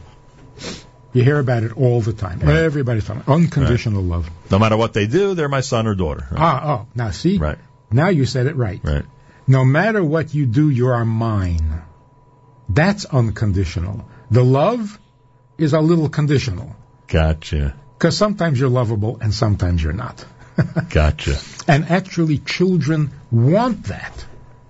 If you say, I will love you no matter what you do, right. it means I don't count. You're going to do your thing. Your thing is love. So you're going to love me no matter what I do. I can stand on my head. I can break everything in the house. That's that, that means you're ignoring me. Unconditional love is not a compliment. And children will act out because they want a reaction. And you say, no, no, no, I'm just going to continue loving you. That's really not. So what can so we? what is unconditional? Uh, or what can we? How can we rephrase it and not call it unconditional love, but call it what? The way you put it. No matter what, you are mine, I am yours, even when I hate you. Right. and that's what the Aibishter says about us. The Aibishter doesn't say, I will love you unconditionally. The Navi says some pretty harsh things about, right. I've had But it, I'll always be your father. I've had it with you, you're, Right. you're, you're, you're impossible, and, but we're going to work it out because I'm not quitting on you. Right. So love is a big condition. Mine is unconditional. Right. That's factual. That's true. All right, Manis Friedman is here. The website is itsgoodtoknow.org. It's goodtoknow.org. You can get information there about registering for the course on parenting and all the different things that Manis Friedman is doing. Uh, you know, he also has a social media presence, which you'll see there at the bottom of the web page. Uh, go to itsgoodtoknow.org. So the first time you're in Minnesota as a shliach is what year again? 1970. 70. You you communicate with the Rebbe the first time after getting there. What's the conversation about? What is he asking you about? Uh, the first time that uh, He wasn't asking me. meaning, I was asking him, really? I have to stay here? and this was after how many weeks or or hours? no, no. We got there in the summer. Right. And as soon as Ah. the winter hit, Then you like, asked, "Do you have to stay here?" Whoa, nobody told me. So he encouraged. I, I thought the weather all over the world was like in New York. Mekachtos. So you so you communicate with him, and and you're you're kidding, I assume, when you Yeah. say I have to stay here, right? Yeah, yeah, yeah. But what is his first questions about the community at that time? No questions. Meaning what? I mean, he always wanted to be updated, no? Yes, but I, I was not the first shliach there. Uh huh. There was a senior shliach there, and he did all the communicating, and I did all the work. Meaning, and you were part of his Chabad house? Is Yeah. that how we would put it? Yeah. Uh, so I came there originally to uh, work with youth, Right. with teenagers, which is what I did for a couple of years, and then Beis Chana happened, Right. Which means a school? which which means uh, there was no place where an adult woman Ah. could come and learn about Judaism. Ladies adult ed. Catch basically. up, catch up. Right. Ones who never went to, to Right. yeshiva, never went to cheder. And that starts by you. That started before uh, Neve followed Mhm. two years later, and then in New York, uh, Machon Chana Right. came about because these women needed some place to study full time. Right. For us, it was just a crash course, and it's been going on ever since. Right. We've had 20,000 women. Mm, Kol my gosh. And is it easier during uh, Sefira to arrange to have dinner with Avraham Fried or Benny Friedman? Is it easier because they're they're less active in their usual roles, or not necessarily? Or or do they still tell you they're way too busy to get together? How does it work? Well, actually, what they do is they focus on the recordings. Ah. They go into the studio. So you still can't get a hold of them. You'd think that maybe in the middle of Sefira it would be easier to have a little dialogue with them. It's essentially I hope impossible. not. I hope not. Oh, you'd rather they work. I hope they're busy with the next with the next album. with the next great niggin, huh? That's Avremo and of course Benny Friedman. Uh, finally, so I will tell you my uh, most recent. I've told this on the air already, but you're here. I'm going to use you as a. Uh, I I don't want you to leave without hearing it. How about that? My my latest shliach story. I don't even know if this qualifies as a shliach story. You know what happens Shmini Atzeres? Shmini Atzeres. What happens in Crown Heights late Shmini Atzeres afternoon? All of a sudden, there's a mass exodus on late Shmini Atzeres afternoon. You're familiar with that? You don't remember that from the 1960s? The Tahalucha? Is that what it is? What do they call it? Talucha? Which means what? Walking to the neighborhood Right. shuls. Correct. So they keep you. They they go to a million different communities. Right. So I say to my son, let's go to the Williamsburg Bridge, and we'll sit there at the edge of the Williamsburg Bridge. Is a nice park bench. It was great weather, and um, you know about five o'clock you'll see a million Hasidim from Chabad coming over to Williamsburg Bridge to go to to to places in Manhattan, up to the Bronx, Washington Heights, maybe even some to Westchester. I, I can't imagine. And he says, you know what, let's go now. I said, let's go now. I was like, it's 1.30. There's not going to be anybody there now. I don't know, maybe we'll go now, we'll go later. So we, in fact, we went. Got there like 2 o'clock. And all of a sudden, there's a bunch of Chabad shluchim coming over the bridge. So I, I was shocked. Like, you know, why would they be coming so early? So I say to them, where are you going? So they said, we're going to the Bronx, and it's a 15 mile walk to where we're going. So we have to, you know, get started. We can't do the five o'clock shift. Got to get started early. All right. So I'm, I'm fascinated by this. So at five o'clock, we're back at the bridge and now we're meeting, you know, the Upper East Siders and the Upper West Siders and the Midtown people and th- those who really have it easy, you know, in Chelsea and Little Italy and all those places. And I say to these guys, I say, you know, who who decided that you guys get this really you know cozy position on Simchas Torah, and those guys have to go all the way up to the Bronx? And they say to me, no, no, no, no, you're misunderstanding. The ones you saw at 1:30 are all Israelis, and they requested to go all the way to the Bronx. They want to, they wanted to participate in the 15 mile walk. So it's not always what you think. It's not always the shliach who, who's getting who's getting uh, you know. Uh, told what to do. Sometimes they put in requests, as you uh, as you just learned from my Simchas Torah story. It's, it's incredible. It's incredible. Was it raining? no, it's beautiful That weather. is in so fact. unusual. beautiful weather. It usually rains. But you know what I felt bad about? Uh, I originally felt bad, and then of course you'll hear in a minute why I didn't feel bad. I said to my son, we should have we should have brought a case of water here. And and given each one a water bottle as they got off the bridge It would have been a nice gesture, and just we would have participated in the mitzvah of what they're doing. And then of course uh, we did, we realized that nobody from Chabad before sunset at the end of Shmini Atzeres would drink water outside the sukkah anyway, especially not in great weather. So there you have it. Incredible. So Rabbi Stone, Rabbi Stone and his sukkah had to be the uh, stopping point for them. And There was one year we were walking to Williamsburg, yeah, and uh, you know the neighborhood was not the safest, right, so we had police escort. right. So there were police cars. I remember even the era of police escorts. Right? So we had es- the police car in the front, police car in the back, police cars along the sides Right. with their with their lights flashing, Right. And we walked past this building, and there are these kids standing there with their parents on their porch Right. watching, and one of the kids says to his mother, "All these people going to jail?" That's what happens when you're surrounded by police. they start conjecturing. but it's funny you say that because I because I remember uh, 20 years ago they were still I think even less they were still doing the police escort. Yeah. And it, it's so funny. I was sitting there thinking how understated the operation is now. That then it was again, you know, not only police escorts. When you got off the bridge 20 years ago and walked the, I don't know, block or two straight down Delancey Street till you started to head up north, there were cops in every corner. Not just police cars escorting, but literally officers, you know, making sure everything was all right. I remember that from years back. And now it's like, you know, there's nobody around and everybody, thank God, it's a little bit of a different world over there, and people are able to walk without a problem. So anyway, there's my story, and it's a good one. Yeah, feel free to use it whenever you wish. All right, Manis Friedman, check it out. The website, it's goodtoknow.org. I thank you for joining us. It was a pleasure. And the rest of Sefira should be uh, full of good news. Yes, and should go quickly. and don't ask your mother for any spoons, I beg you. Please. I shudder every time I think of the story now. More coming up. You are listening to a Wednesday morning edition of JM in the AM.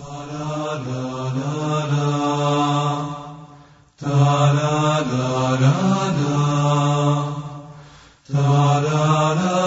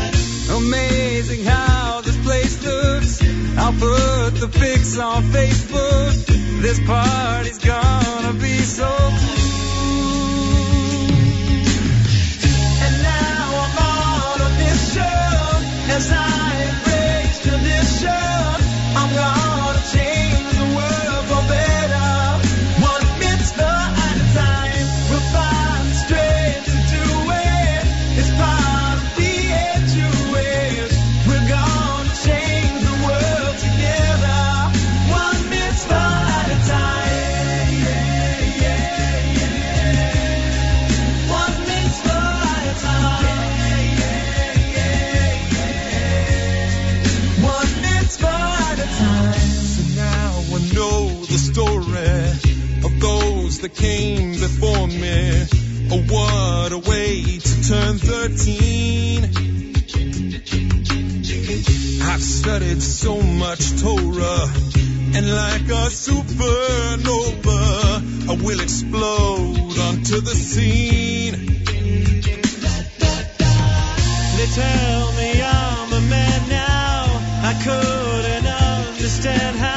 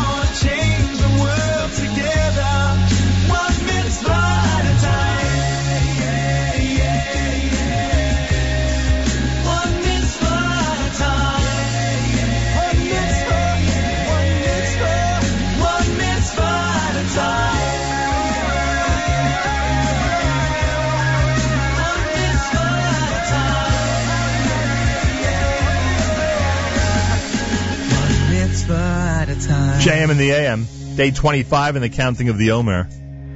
Next Thursday, our big Lag Ba'Omer celebration. Three weeks and four days today. If you forgot to count last night, make sure to do so sometime today. That's 613 with um, the one mitzvah selection. They're scheduled to be here tomorrow. 613 is scheduled to be in studio tomorrow for a live a cappella performance, which we're looking forward to. That happens tomorrow morning right here at JM in the AM.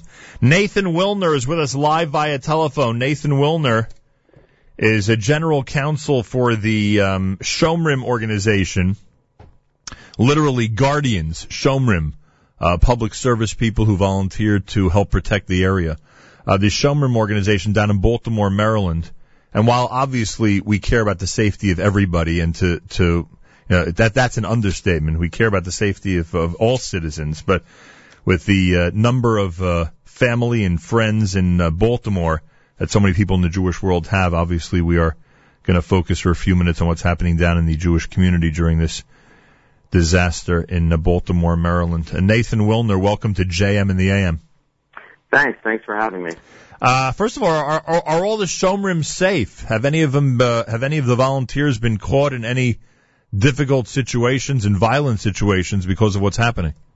Uh, thankfully, all our all our responders are safe, and um, they have not encountered any specific threats or problems as a result of the um, unrest in the city. I'm trying to get a perspective on the geography because I mean I've been to Baltimore a million times and had, had family down there and never really paid much attention to where everything is. But the way they're describing it, it made me pay more attention because they keep focusing on the northwest portion of the city and essentially that's very very close to the Jewish community. Wouldn't the wouldn't we, uh, in terms of what we regard as the major hub of the Jewish community, say that essentially it's in the northwest or a little bit even further northwest of Baltimore?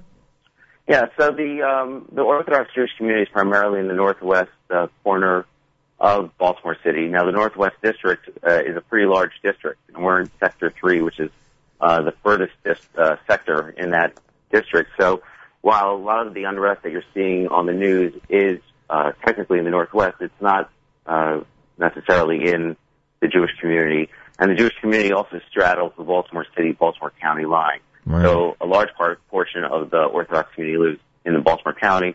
Uh, so as far as safety and security, the community deals with two police agencies, the Baltimore City Police and the Baltimore County Police.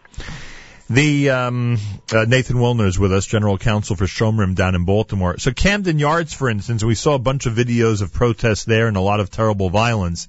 That's in the southern part of the city. Uh, I guess not really near any community, more of a downtown type area. Well, there is a neighborhood uh, adjacent, but again, the uh, the the main population of the Orthodox Jewish community isn't anywhere near there. Uh, we did see the the um, the unrest that happened at a local mall. That was pretty. That was as close as it, the unrest really got to the Jewish community, which is about three miles away. So Because I, I saw someone post that uh, some of this activity had been as close as three blocks away. Does that make sense, or that may have just been referring to the edges of the community? No, I mean there, there were uh, isolated incidents closer into the community, but as far as the major unrest that you saw on the news, that was several miles away. How did the Jewish community deal with the curfew, uh, especially these days? Because um, you know a lot of Maariv Minyanim are are late, and uh, after ten o'clock, uh, people have late night events. Maybe not weddings during now the Sefira season. How did people in the community generally react to the curfew? So the Jewish community was completely compliant with the curfew. The Vaad HaRabbanim put out a uh, advisement for the community to comply. Uh, shuls canceled their late minyanim and uh, shiurim, and uh, everybody was was home by ten o'clock. Simple as that. Um, no playing around, I guess, as we would say. And how long? Go ahead. I'm sorry. I was going to say, for the safety of the community, uh, people understood that this was a serious situation. Right. Um, that we needed to uh, show support for the mayor's initiative, and uh, we were completely compliant. What geographic region is uh, the Ner Yisrael yeshiva in? Well, Yisrael is, is actually in Baltimore County, so that's even further out. So they're even further away. So they're like they're like past Pikesville in that area. I guess people could call it Pikesville, but it is it's uh, further out. Right. Uh, it's not adjacent to the, to Under- the city. Understood. How long do they expect this curfew to go on? I believe it's set for a week. I think the mayor can uh, reevaluate it, but at this point it's for a week. And national news shows, at least the ones that I saw in the four and five o'clock hour this morning, I don't know what the major ones have been doing in the last couple hours, obviously, but the ones I saw uh, seemed to paint last night's picture in, in a much brighter way, in a much better way, in a much less violent way. Uh, are you feeling that? Are, are local news stations reporting that it was much, much different last night than on Monday night? Yeah, I, I think that uh, slowly calm and, and control is coming back to the city. I think the mayor and the police commissioner, as well as other agencies, have really stepped up their uh, uh, their focus, and, and they they're doing a great job keeping the community safe. So, yeah, I definitely feel that uh, it, seems like hopefully we're, we're past the worst of, of what happens in this situation. Please God, do you know of anybody uh, uh, from any community, whether ours or any other community that lives in Baltimore, who was uh, uh, directly affected by the violence? Well, I mean, there, there were some local stores. Uh, again, they weren't, uh, as far as I know, owned by uh, members of the Jewish community, but they were right on the perimeter that their windows were broken. Right, people you would know, like on a casual basis, right? Well, I don't know them personally. Yeah, but meaning I that know you, the situation. right, you, you're familiar with their stores and see them around and things like that. Correct. And, um, you know, uh, the first night that this, uh, occurred, Shomrim, uh, uh, had a patrol initiative, and my understanding is about 2 a.m. they did help one of the store owners, uh, that the windows were broken and there was some looting, uh, going on, and, uh, they were helpful to the store owner both in uh, counseling him, just calming him down, and uh, helping uh, make sure that uh, no looters return to the location. So, you know, as far as uh, an organization, we help anyone that needs help. It doesn't have to be necessarily a member of uh, our community. It's just if they're a part of the neighborhood, we're going to help them out. Oh, 100%. If there's anything that we know about the Baltimore Jewish community, that their outreach to all people uh, for decades has been exemplary. That's, uh, you know, we've heard a lot of stories about that over the years, so I'm sure you're continuing that example that was set many years ago. Uh, well, a, a big thank you to you and stay safe and our best regards to everybody down there. Uh, Nathan Willner is general counsel for Shomrim. Send Shomrim our best and a big kol hakavod, please. I will, and thank you so much for having me on the air. Have a great day. Yes, we a lot of people up here care and are concerned. Obviously, like I said, we're uh, we pray for everybody's safety in Baltimore. But uh, with so much, uh, so many people in this audience with family and very close friends and just friends down in that area, uh, we're even more concerned. JM in the AM with 55 degrees, mostly sunny weather, and a high temperature of 75. More coming up at Schlacapella at JM in the AM. I asked the man I saw how many Jews in this town. He said to me there used to be a minyan around. But one of us passed away and we've been feeling down. Yet now it seems as though another Jew has been found. Won't you stay with us for Shabbos, Minyan Man?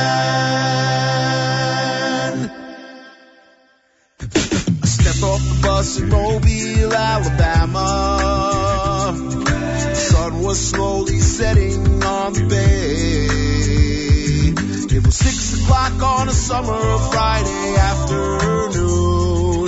Shabbos was an hour away. I walked around the town wondering what to do. Shabbos is no time to be feeling blue.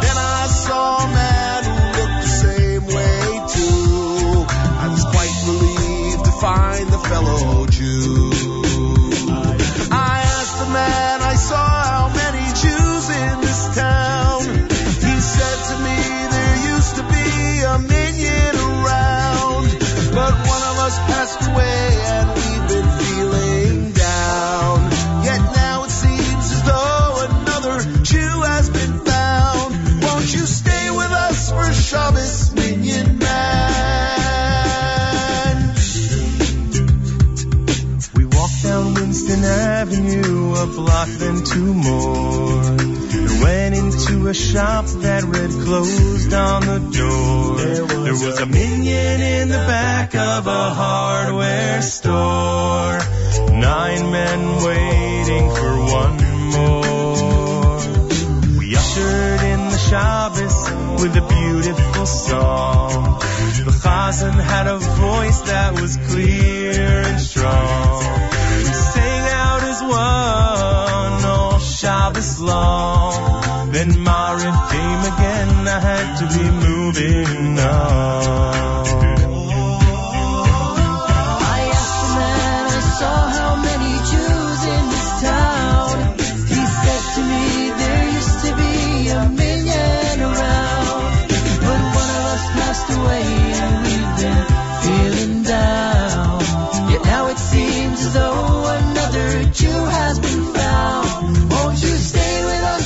For Shabbos, minyan man?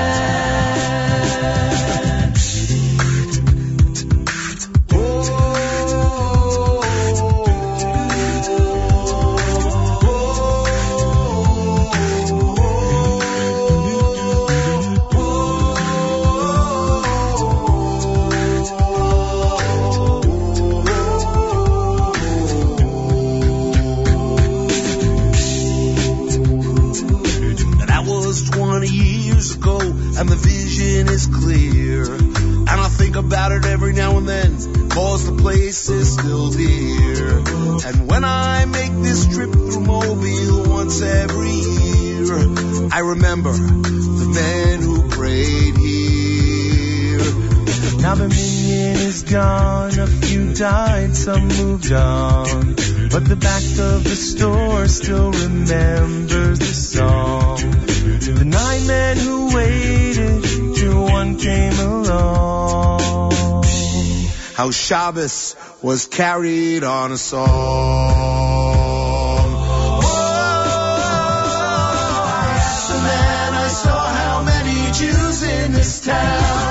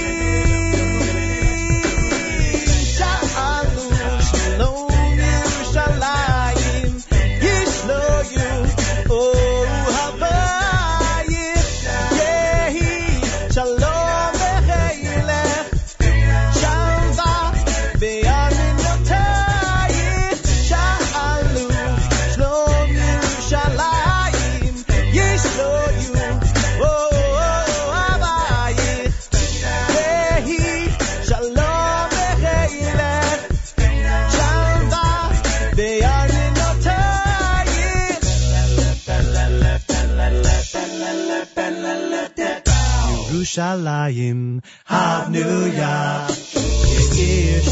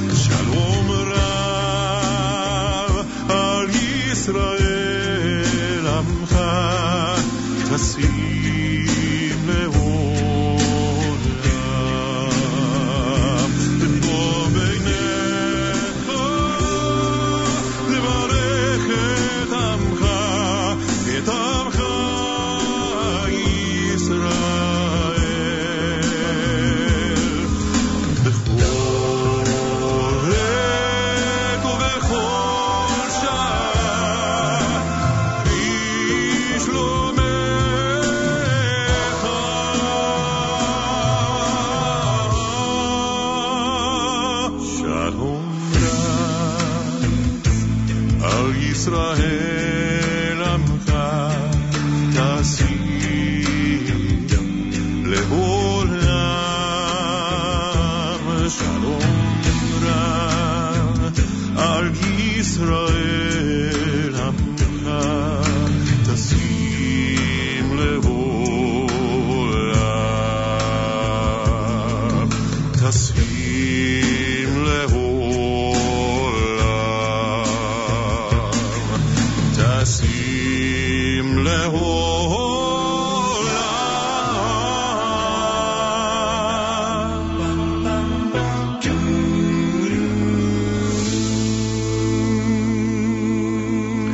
613 is scheduled for a live performance here at JMM tomorrow morning. Looking forward to that. That's their selection entitled Shalom Rav. Before that, Rachim. Five minutes before 9 o'clock, a Sefira Format Wednesday here at JMM. We'll close things out with Shalakapella.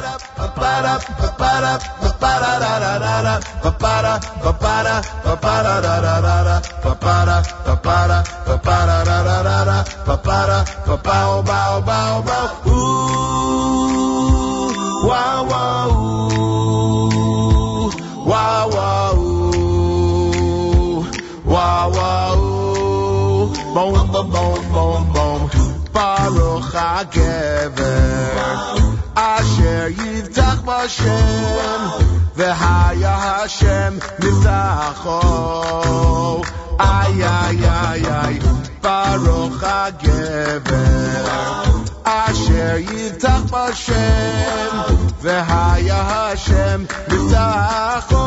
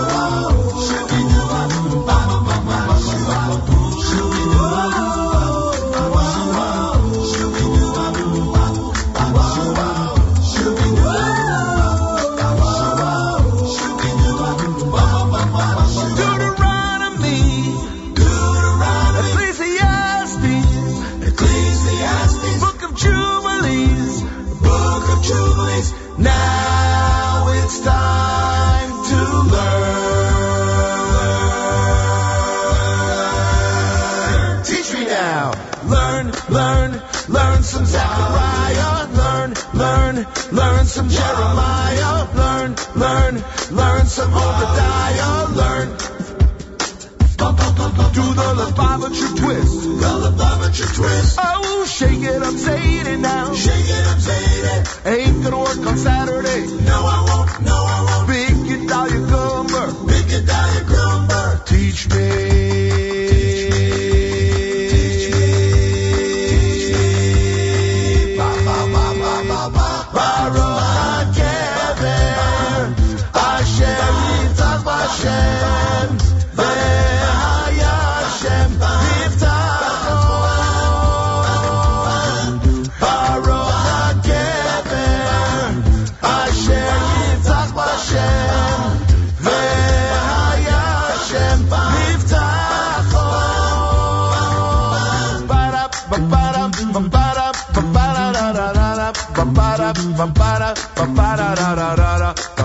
Ba-ba-da, ba-ba-da-da-da-da-da. Ba-ba-da, ba-bow, bow, bow, bow.